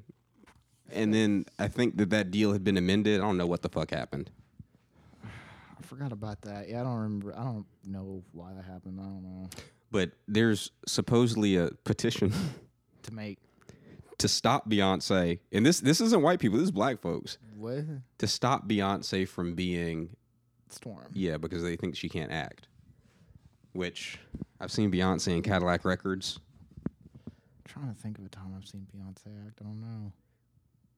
Cadillac Records. I don't think that- What's that movie with Idris Elba where he, the, the white woman falls in love with Idris Elba and tries to kill Beyonce to steal her husband? Obsessed. Ooh, I didn't know about that. okay, That's a movie. I've seen, I haven't seen that one. Is is Beyonce in fucking Dreamgirls? She is. Yep, she's in that too. Um, I mean, it's sort of fair. She was fucking Nala in. No, she wasn't Nala. She In was new- Sarab. No, she was Nala. in the new one. The line. Did you see it? I I don't do like I'm tired of the nostalgia bait bullshit. I just like, I, especially the Lion King, that offended me a little bit. I was just like, no, I'm not watching this protest. Yeah. I'm not giving my money to those motherfuckers like making a live action Lion King on me. Like, you're not gonna put me through Mufasa again for fucking twelve bucks. Fuck you. Yeah, but it's live action. You get to see the real. That doesn't thing. even make sense though. Like, like, it, like, why? Like, it defeats. Like, there. It wasn't live action. It was CG. Like, like it, it, it- like the whole thing doesn't make sense to me. Honestly, it's just, I heard it was ass. I heard it was not good. I heard a lot of people liked. it. I, I've met maybe like a handful of people that liked it. I I've heard it universally panned. Hmm. I, like I said, I've I've been ignoring this movie so hard. Everybody that's talked to me about it has liked it. It's been like, "Did you see Lion King?" People I like work with though. I don't know how like my roommate feels about Lion King, who's like artistic opinion I take much more seriously. Yeah, dude. when do you think we're gonna have shows again? Um, I mean, at this rate, maybe next year because white people keep thinking that like they can just be tired of a virus and it's gonna go away. Um, We, yeah, I, I, America did that. Yeah, it was just like you know what, this isn't fun. I mean, 110,000 people died, and it's gonna end up being black protesters' fault. You just watch, hmm like watched, even though they died as of like two weeks ago. First of all, let let I mean they they probably will try to say that, but e- even before all this stuff happened, like when, when Memorial Day came out, everybody rushed out of the house. It- Mo- most uh, uh, certainly Tennessee opened without passing. I don't think we passed any of the milestones to, to, to reopen. We were just like, yeah, fuck, let's just do it. Yeah. Um, As far as Greater Tennessee, yeah, like Mayor Cooper's been trying to worry about it, even though I feel like he's never gonna get, he's not gonna get the mayor seat again for it. But like, people hate Mayor Cooper right now, man. It's crazy. yeah, But uh, I'm like, yeah, he's a Democratic plant now because he marched with us that one day. I, f- I feel so bad because I don't. There is no Democratic Party. I mean, there is one, but who is it for? Like literally, who is it for? Who who is it for? It's for. It's it's for a very specific kind of mainly white person. I guess you could expand it to people who are like super educated, and super mid- middle class. I mean, super su- super middle, super super educated, super upper middle class, super suburban, where it's like they don't question anything about like the economic security of working people but they do all the things to make you feel good like okay we're not racist we wearing, love wearing kente cloth. Dude, I couldn't believe dude that was some dumb shit and I still have a hard time believing that's not photoshopped. Like, who, aren't there black people that work for them, so Solomon? ev- everybody said so it, it's my understanding that the congressional black caucus it was their idea it, They're that's, that's- fired. That's, that, that, I want them that's- out of there. that- that's my understanding I don't believe that. but e- even with that, like back in back in the nineties, the crime bill that we we, we, we reference every time, that the, the Congressional Black Caucus voted for it. So that, I mean, that gets into the question of like, you know, you you I think you kind of crossed this threshold of like being black and successful. What's that where- one black Supreme Court justice? Clarence Thomas, Yeah, is he on the fucking Congressional Black to- Caucus? Hmm, Like, no, the- who's this caucus? Maxine Waters, reclaiming my time. She's in it. Fucking Jesus Christ, Maxine Waters is in that caucus. Did she vote for the crime bill back in the day? She probably did. I don't. I can't say that definitively. She probably did. Um, the. the- Anyway, the- yeah, the- interesting. I didn't know that. Yeah, I they it's it's my understanding that this was the Congressional Black Caucus's idea. That doesn't mean that Nancy Pelosi and and, and Chuck Schumer should have been like, you know what, we'll chill in the back and not and- and not wear the kente cloth, but we will stand there in solidarity Mm-hmm. with you. Um, talking about performative bullshit though. oh, that that I think that's peak. I don't think you're ever gonna beat that one. No, like why? What? what a, policy change, Nancy. Policy change. I don't think you're gonna get that as long as she's in office. She's not like. Well, that's the problem with the Democratic Party. The Democratic Party, like for some reason, is like afraid to challenge Trump or something.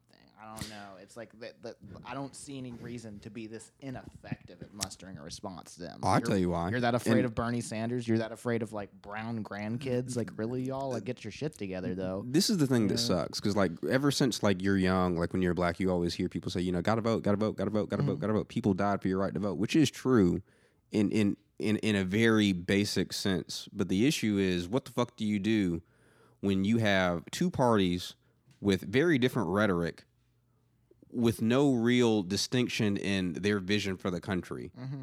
like the, the, the they, they, they, they, they have cultural disagreements. Re- mm-hmm. Republicans and Democrats have cultural disagreements. As far as the way the economy works and who it works for, there's no disagreement. None at all. Well, exactly. So I mean that to me that's why Yeah. they you and I don't necessarily know what because you, obviously you need to vote, but like you can't just vote for people who have no interest in you. Yeah. Is the thing like you're you're you're, you're voting? the idea of voting is like you're supposed to vote for the people that are going to do the best thing for you, and the Democratic Party of the establishment is not interested in anybody mm-hmm. except themselves and their and their donors. That's why I've always been, well, at least since I could vote, been independent. Yeah. It's just like I've always been a big fan of like the Green Party and their efforts to like n- just unseat the bipartisan thing. Who are they putting up? Fucking wasn't it Jill Stein? They did last time. Is she running again? Yeah, yeah. Um, Jill Steens. They're um they're I mean you have that contingent of like Justice Democrats who are like AOC and um the squad as they call Mm. But that's them. not enough, you know. Like I It's think, just- it- it's I just think three. we need to just like legitimately Look, like you gotta we gotta tell vote. the Democratic Party to fuck we got off. yeah we yeah exactly. It it, it seems we like need like an actual grassroots party. Like we need like Bernie Sanders tried it. Um, yeah, and yeah, I, I I would love it. I don't know. I would love for it to be a white person because that person has the lowest likelihood of getting assassinated. mhm. But I don't think that will be the most effective person to lead that. Like I think we've seen Bernie Sanders struggled with black folks. Yeah, he. I mean, yeah, and like, you know, I feel like the why of that is a big whopper. You know, and that's like a. Do you have a why? I mean, like, even if he was there at some marches and stuff, like, he talks like a white dude at the black community pretty painfully, you know? Like, he Mhm. said a lot of shit that even I, like, wanting to like him, have been like, Bernie, do you have to put that like that when he, like, addresses the black community? So, I, I don't. If I feel condescended to, I sort of expect that from other black folks. I don't know. How you feel about that? I can't remember anything specifically he said. I I never felt I never felt condescended by him. I, I think that he just for whatever man this man this is what fucking sucks. like because like like like like Joe Joe Biden literally a couple weeks ago like openly condescended. He was like Oh, if yeah. you don't if you if, if you if, if you're if you have any question about voting for me or Trump you ain't black blah blah. blah. It's like okay so first of all how dare you? First of all, how dare you? Yeah. but you know he was he was Obama's VP. Yeah. you know, and they're especially it's mainly older black folks. I think hmm just have this un unquestioned loyalty to him. Yeah. Well, I think this is weird safety in this idea that he could work under President Obama. Honestly, Mhm. Uh, somebody else said that. I feel like it was like W. Kamau Bell or something. Yeah, but I mean, dude, But yeah, fuck that dude. look, I love Obama, but you like when, when you really stop and think about it, and and I, I'm not coming at this at the angles like, well, he didn't do anything for black folks. I'm not. I'm not even coming at it from that angle. I'm Mm-hmm. No, coming he was from, an established dem- Yeah. Democrat. Yeah. You know, and he did the things that come with that. Even though, like, in his later term and now afterward, he's had a lot to say that is, like, ostensibly radical, especially if you compare him to he? Trump. Like what? There's this whole 10 minute rant I was watching with him to the student reporter where he talks where he talks about how like young people need to take the reins and he basically says like here's he basically agrees with me in a lot of points but in a very Obama way about like how the media should be like doing more of their ideal job and not the job that they're going to get paid to do.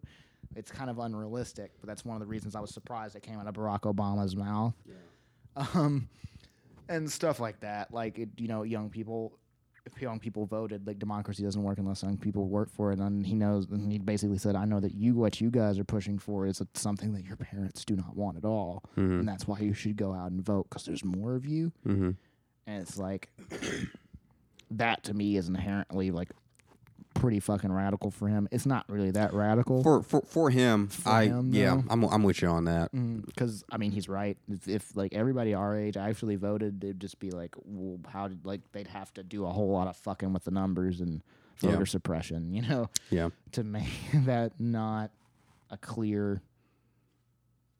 It'd be like, oh, well, we got to like we're a huge demographic, like the twenty three and up. I to, like, suppose the- 30. it's the largest. I, I could be wrong. No, but we're, but there's more of us than baby boomers. Yeah. bro. yeah. Okay. So Like, not- their, okay. their time is over, motherfucker. Yeah. It just is. I don't- part of the friction. I'm pretty sure right now. I mean, like uh, you know, I don't see a lot of older white people like marching. You know what I'm Nope. saying? I haven't either. But it. I mean, it. I've had a lot of old white dudes just like straight antagonize me lately in public. Have you really? Yeah. Dude, white people have been so nice. Donelson, dude. I don't know. Oh, yeah, never mind. Okay, well, th- well th- th- that makes because a lot the white sense. folks and- out there like working class. Right. And I again I don't like I don't I I, I want to be very careful even to the most like racist motherfucker in a place like Donelson. I don't I don't ever want to uh, challenge like make, make fun of their intellect because Mm-hmm. I understand that their worldview is absolutely an outgrowth of their you know of, of their lived experience. Yeah. But with that being said, no, yeah, like people people people here yeah, they're gonna smile, they're gonna wave, they're gonna do whatever. But no, like the working class, now they're they're they're you know they're yeah they they will antagonize you. Mm-hmm.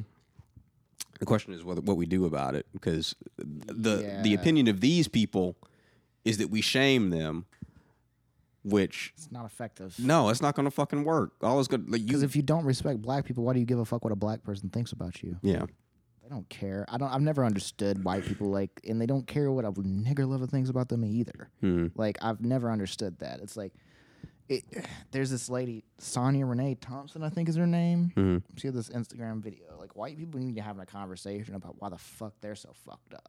Yep. Like, like we don't need to be talking about like how black people respond to this or that or any of that. Like,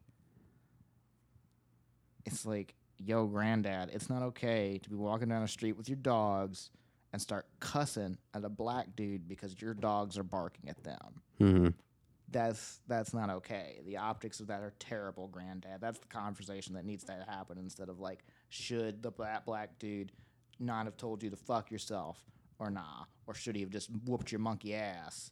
In his front yard, like he had every right to, you know, that's that shouldn't be the fucking conversation, but that's the type of conversation white folks have, you know. It's like, hmm did this black person deserve to fucking live you know? Or like and also th- these people are going to be intellectually like shamed? It's like no you need to be like yo you you are wrong. Yeah. you were just fucking wrong. You're not stupid but here's why. Yeah, and if you continue to believe this yeah you're stupid i'm not trying to shame you about it the world is trying to move the fuck on yeah, and if you want this to be violent, you digging your goddamn heels in is the exact formula for that. So it's either this or policy fucking change or fucking nothing is the conversation that needs to fucking happen. Because I don't think white people, I think that's what white people don't get. It's hmm. like that imperialism has traded in nothing but violence for fucking hundreds of years. And now you're looking at this movement and expecting it to turn the tables but you're not going to give it anything it actually wants. You're just going to wear kente cloth and shit. And it's like, no, like, there will be the other foot will drop. And if I, I've never seen the shit I saw at these protests this mm-hmm. past couple of weeks, if you've got the type of black people out there that are out there, the type of white people that are out there, some shit has fucked up and people are pissed. yeah, So you cannot expect uh, like the answer to all of this if you continue to put, give lip service to it and continue to have conversations about like all these dumbass rednecks and not actually address these people. And with some kind of respect and concern for the fucking shit they're perpetuating like it'll keep going. And there will be more fucking stuff. There'll be more violence. I don't want to get too dark maybe. I yeah I uh, but I'm like, I wish that I disagreed with you, but I, you know, it th- th- this we're we're really at a moment to where we can either make a change for the better, or we can make fake changes like mm. you know banning the Confederate flag at Na- NASCAR, yeah, or we could do nothing. And those last two, yeah, they will beget more violence. yeah. I'm showing, I'm showing my like kick and my temper a little bit, I guess. But I'm, I'm definitely the type of person that like you fuck with me enough, like it's just like, okay, I push back, and like, I, you know. I mean, I recently, like, I was working at Whole Foods. Mhm. I just had to get the fuck out of there, dude. Like, I couldn't listen to another fucking white person in that place say, I was worried about, like, riots because I was working on the one right off Broadway. Mm-hmm. I was worried about the rioters This is the Gulf and one? having, yeah, and the new one. Yeah, and, like, the fucking leadership stand around and be a bunch of good old boys and just let people talk that kind of shit. And if I had said anything vaguely pro black, I would have been fired immediately. And we saw the way Amazon did those union, those strikers and shit yeah. and I was just like, I was just like, I can't, I can't do that, and I can't because I've lived my life in a position where white dudes don't usually decide to like roll up on me with their dogs and cuss me out, Mm-hmm. and maybe that's my privilege, but I'm not about to start taking that shit now. And maybe Mhm. that's growing up in Minville because I spent all of middle school just fighting motherfuckers for being just like racist pieces of shit. Yeah. You know, um, they didn't win a lot of those fights. That happened, you know, and like, I just like am not the type of person who's gonna take this shit now because white people are getting like real fucking bold. I mean, we see it with the cops. I swear to God, we haven't went two days without the cops shooting somebody fucking else. Cops, the cops have shot like two or three people just in this area. Hmm. You know, Have they? yeah, like the in Mur- out in Murfreesboro, they shot some dude in the back three times last night. This happened last night. Yes. There was some dude who got shot in Nashville by a cop like the day after the George Floyd thing happened. Mm. Um, I should know these people's names, but that's not how I deal with the trauma. I'm just like, okay, it happens. Um, but yeah, I mean, it's just like kind of the. I feel like this is the country we live in. It's just like, yeah, of course, you know, the dude in Murfreesboro, like, he fell asleep in a Wendy's drive-through. Mm-hmm. And so they gave him a field sobriety test, and he like freaked out when they tried to arrest him, and they just They shot him. They tased him a couple times, and he ran off. Oh, They shot him in the back. Know, guess what the dude said after the? What did he say? I got him, Oh fuck. just like that too. I got him. I don't give a fuck what they did. I don't think there's ever any excuse for shooting somebody in the hmm. back. This is not. Why is it? Sometimes I feel what like happens to due why can't you just let somebody go? certain- well, what happens to due process though? Like, why? And I'm gonna pull the light skin card on that shit hardcore. Like, why, when you pass paper bag brown, do you not get a fucking trial in this fucking country? Hmm. That's some shit, man. That's like a conversation. That's why white people need to talk about like what what the fuck is wrong with us? Because for some reason it's so easy, like the Candace Owens shit, talking about I don't give a fuck what George Floyd did. Mhm. He didn't do shit to have a man kneel on his neck for any amount of time, Right. much less until he fucking died. Yeah. He didn't do a goddamn thing that warranted that. Yeah, if somebody you somebody's running away, it's definitely yeah. Let him. Yeah, you Yeah. but no, I mean like due process isn't afforded to black folks. You It's know, not. I think fucking well, they suspended habeas corpus in New York. They're like, fuck it, we're just arrest you motherfuckers. Holy shit! here." Did they really? Yes. Has that been done? The- You know, fucking Abraham Lincoln did that during the Civil War. Yes. Has it been done since then? Uh, I think Because that means they can hold you indefinitely, right? Yeah. Without. Mm, without any kind of cause. What is?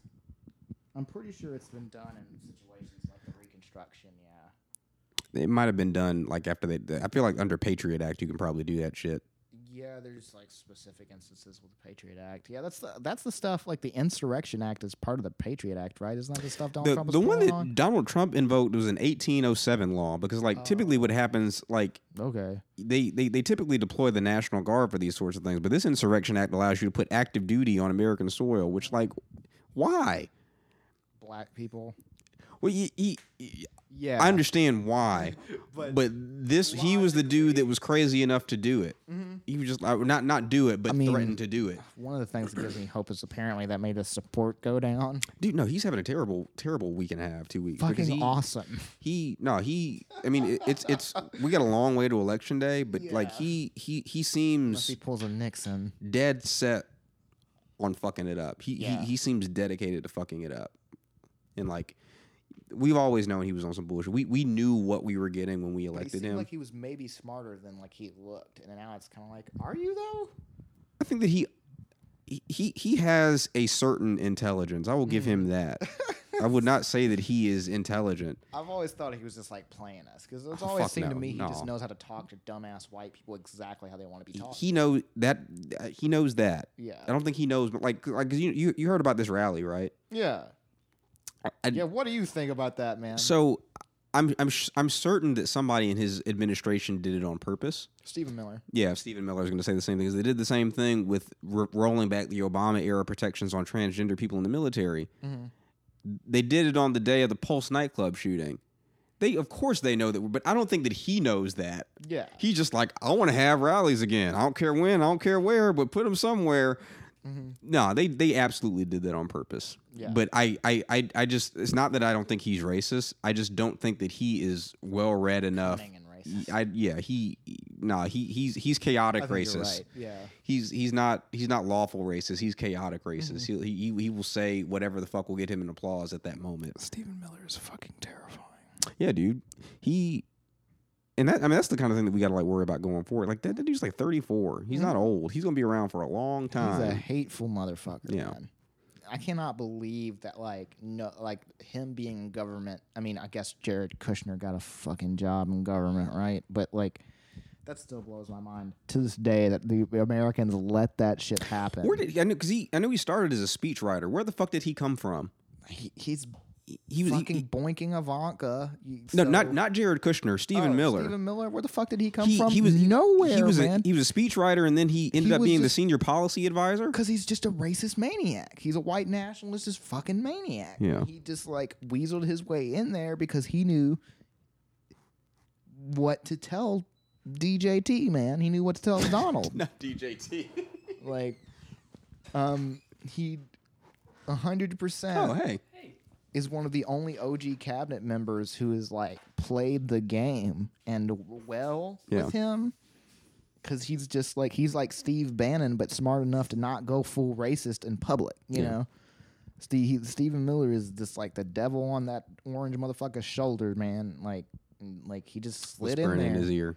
yeah, like he really does though. Donald, like, cause I mean that's his position. schedule it for Juneteenth. Yeah, like, but for real, I really think that's at least an incredibly plausible explanation that was just Stephen Miller's idea. Because Stephen Miller was like, he was like, and he he like single handedly started his like high school's Republican club, mm-hmm. young Republican club. Like that's the type of fucking dude Stephen Miller was. His hairline was receding when he was eleven. This dude's a dick Look. I, I didn't want to make a joke about his appearance. but I'll do it. he- that- that's why he's so fucking angry. I'm petty as fuck. That the hair's running away from his face? It's been running because he's hateful. God don't like ugly. Like it's been running from him. It's like you guys share a name, first name anyway. Yeah, we do. It's unfortunate. Same Uh, spelling too. Same spelling, yeah, the biblical spelling. Um, fucking that dude, yeah, that dude scares the piss out of me because yeah, he was just a speechwriter. He's a hundred, and he just like after he got out of high school and college, he just made a fucking like political career out of being a fucking like like Rand Paul, but fucking far right. You know, just like being Yeah. this fucking white nationalist, just a piece of shit, dude. Just like Nixon. You know, like he just made a career out of it and ended up writing speeches for Donald Trump because he's a white nationalist piece of shit. I mean, he's a populist. He's a fucking bootlicking piece of shit.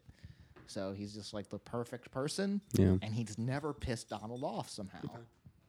And it fucking really irritates me that he doesn't piss Donald off somehow because, you know, you see what happens with that cabinet where he's just like, you don't like my cheeseburger diet. it's time for you to go. Like, you know, like, and he gives people the axe, you know. Stephen Steven. Miller's been in there. Take two minutes to say whatever you'd like to say, whatever you think people need to hear, and then we'll wrap it up. Um, know, does that mean do shameless self promotion here? Yeah. So yeah, you you've got the blog. You also bake. Yeah. So where where can we find you on social media? Let's do that. Yeah, I am the at the Afro Sapien on Instagram. I think that'll get you to my Twitter. I don't know if you get to my Instagram, you can get to that stuff. Uh, I'm at the Afro Sapien Bakes. If you live in the Asheville area and you want some baked goods, um, that's the way to get them from me. Just like shoot me a DM. Um, I'm on Facebook as my name, but don't get on my Facebook. um, my blog is the Afrosapien com.wordpress.com because WordPress is a piece of shit. I'm gonna get off there. Um, I've got a Bandcamp, the Afro Sapien. Um, if you find my Instagram or my Twitter, you can find the rest of this stuff. Honestly, I'll fi- I'll link all of it. Yeah. When um I get all this, like I I, I did the R RSS thing, and then I guess I got to figure out what the fuck to do after that. But I'll find a way to make sure that people can find all of it. word. Um, Um, dude, this is the first episode, man. Um, thank you so much for doing it. thanks for having me. Absolutely. Well, I'm gonna have you on again, Word. dude. So I can actually actually answer a question. dude, I like answered half of them. pod, pod podcasting when it gets down to it like so many people are like you know "Wh- what's it going to be about and i'm like what the fuck is any podcast about when it gets down to Yeah. it there are people running their it is people talking is Unless it's like one of those podcasts, it's like a pitch for a show. Or like a, a, a murder podcast. Yep. But like a long form conversation podcast is like it's a long form Yes. conversation. It's people talking. That's Joe Rogan, like that motherfucker. I mean, Dude, I'm trying to get inclu- 100 million. exclusive Spotify deal. That motherfucker. Fucking for real though, No. right? Like, I will have you back for an episode about that specifically because we have to talk about what that means for for music because like literally what Spotify said was like we care more about this podcast than any piece of music ever in the world. they always they anytime you add like the, when they were going public and somebody was taking them to task about like your business model means you make you don't produce any of this content Yep. you capitalize it on anybody. Yep. How do you reconcile that? Like and reconcile going public and making even more obscene amounts of money and not going to the artists. And they were like, well, Spotify makes they don't they don't make the content. We provide the platform so so that's why we should own their money. like Yeah. it was like that's not a satisfactory answer and the the, person was like, "But I mean this business model cuz it can't be isn't tenable. Like you will just eventually run out of money to make." Hmm. That's why they're doing the Joe Rogan thing. And that's why they ever started putting podcasts on there. But yeah, they did. And that's a problem. I mean, it is like Taylor Swift yanked her stuff off of there. I think like more and more people, because it's like, you don't have to have a Spotify. You just don't. You have Bandcamp or SoundCloud. Yeah. And like, it makes it more annoying for people to get to your music, sure. But like, Yeah. I think as like, I think as a society, if we re-examine the ethics of that, I think we'll actually, think some people our age actually are okay with paying for art. I think they value it a little bit. I don't know. I think this. I think like it's just generally as people, we like value some white dude yelling into a microphone more than like the average three minute song. Fucking D- like Dave Chappelle said, Laura Ingrams is a white woman with a platform. She's never been excellent. What did he say? Yeah. like you know, like this is, that's so true. Like you could be white, and just coast through life, and just end up on fucking television. I was fucking looking, like where the fuck did Tucker Carlson come from? Have fun with that Google Dude, search. yeah. No, I don't I don't know either. He just kind of popped the fuck up. Exactly. It was that face. That you know, he just always See, I stand with Tucker Carlson. No, what the fuck is that? There was a fucking thing that was trending on Twitter like a couple days ago. My new thing is just like trolling white nationalist Twitter. Was just like I just use their hashtags and just like wholesale just fuck with them. It Steven, makes me feel better. Thank you so much for coming, man. Word. Thank you for having me. Word up.